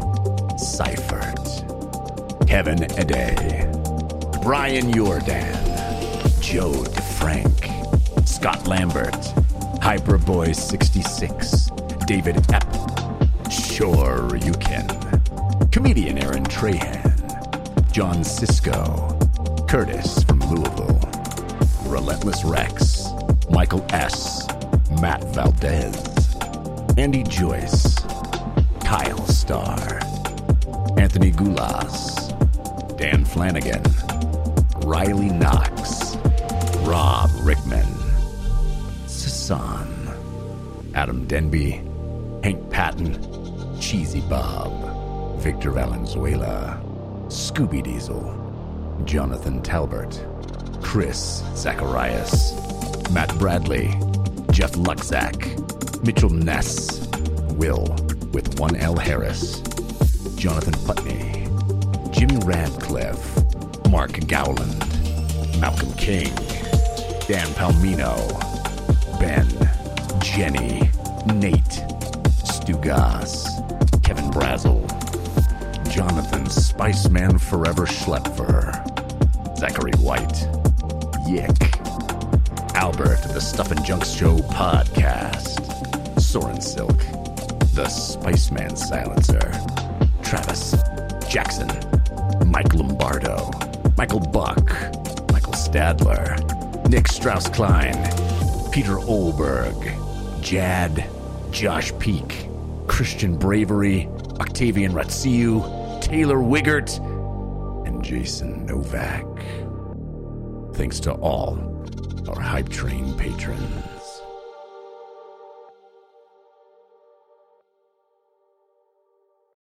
All right. That's it for this episode. Thanks again for listening. We'll see you next week. Until then, think about what you put out into the world, make it a better place.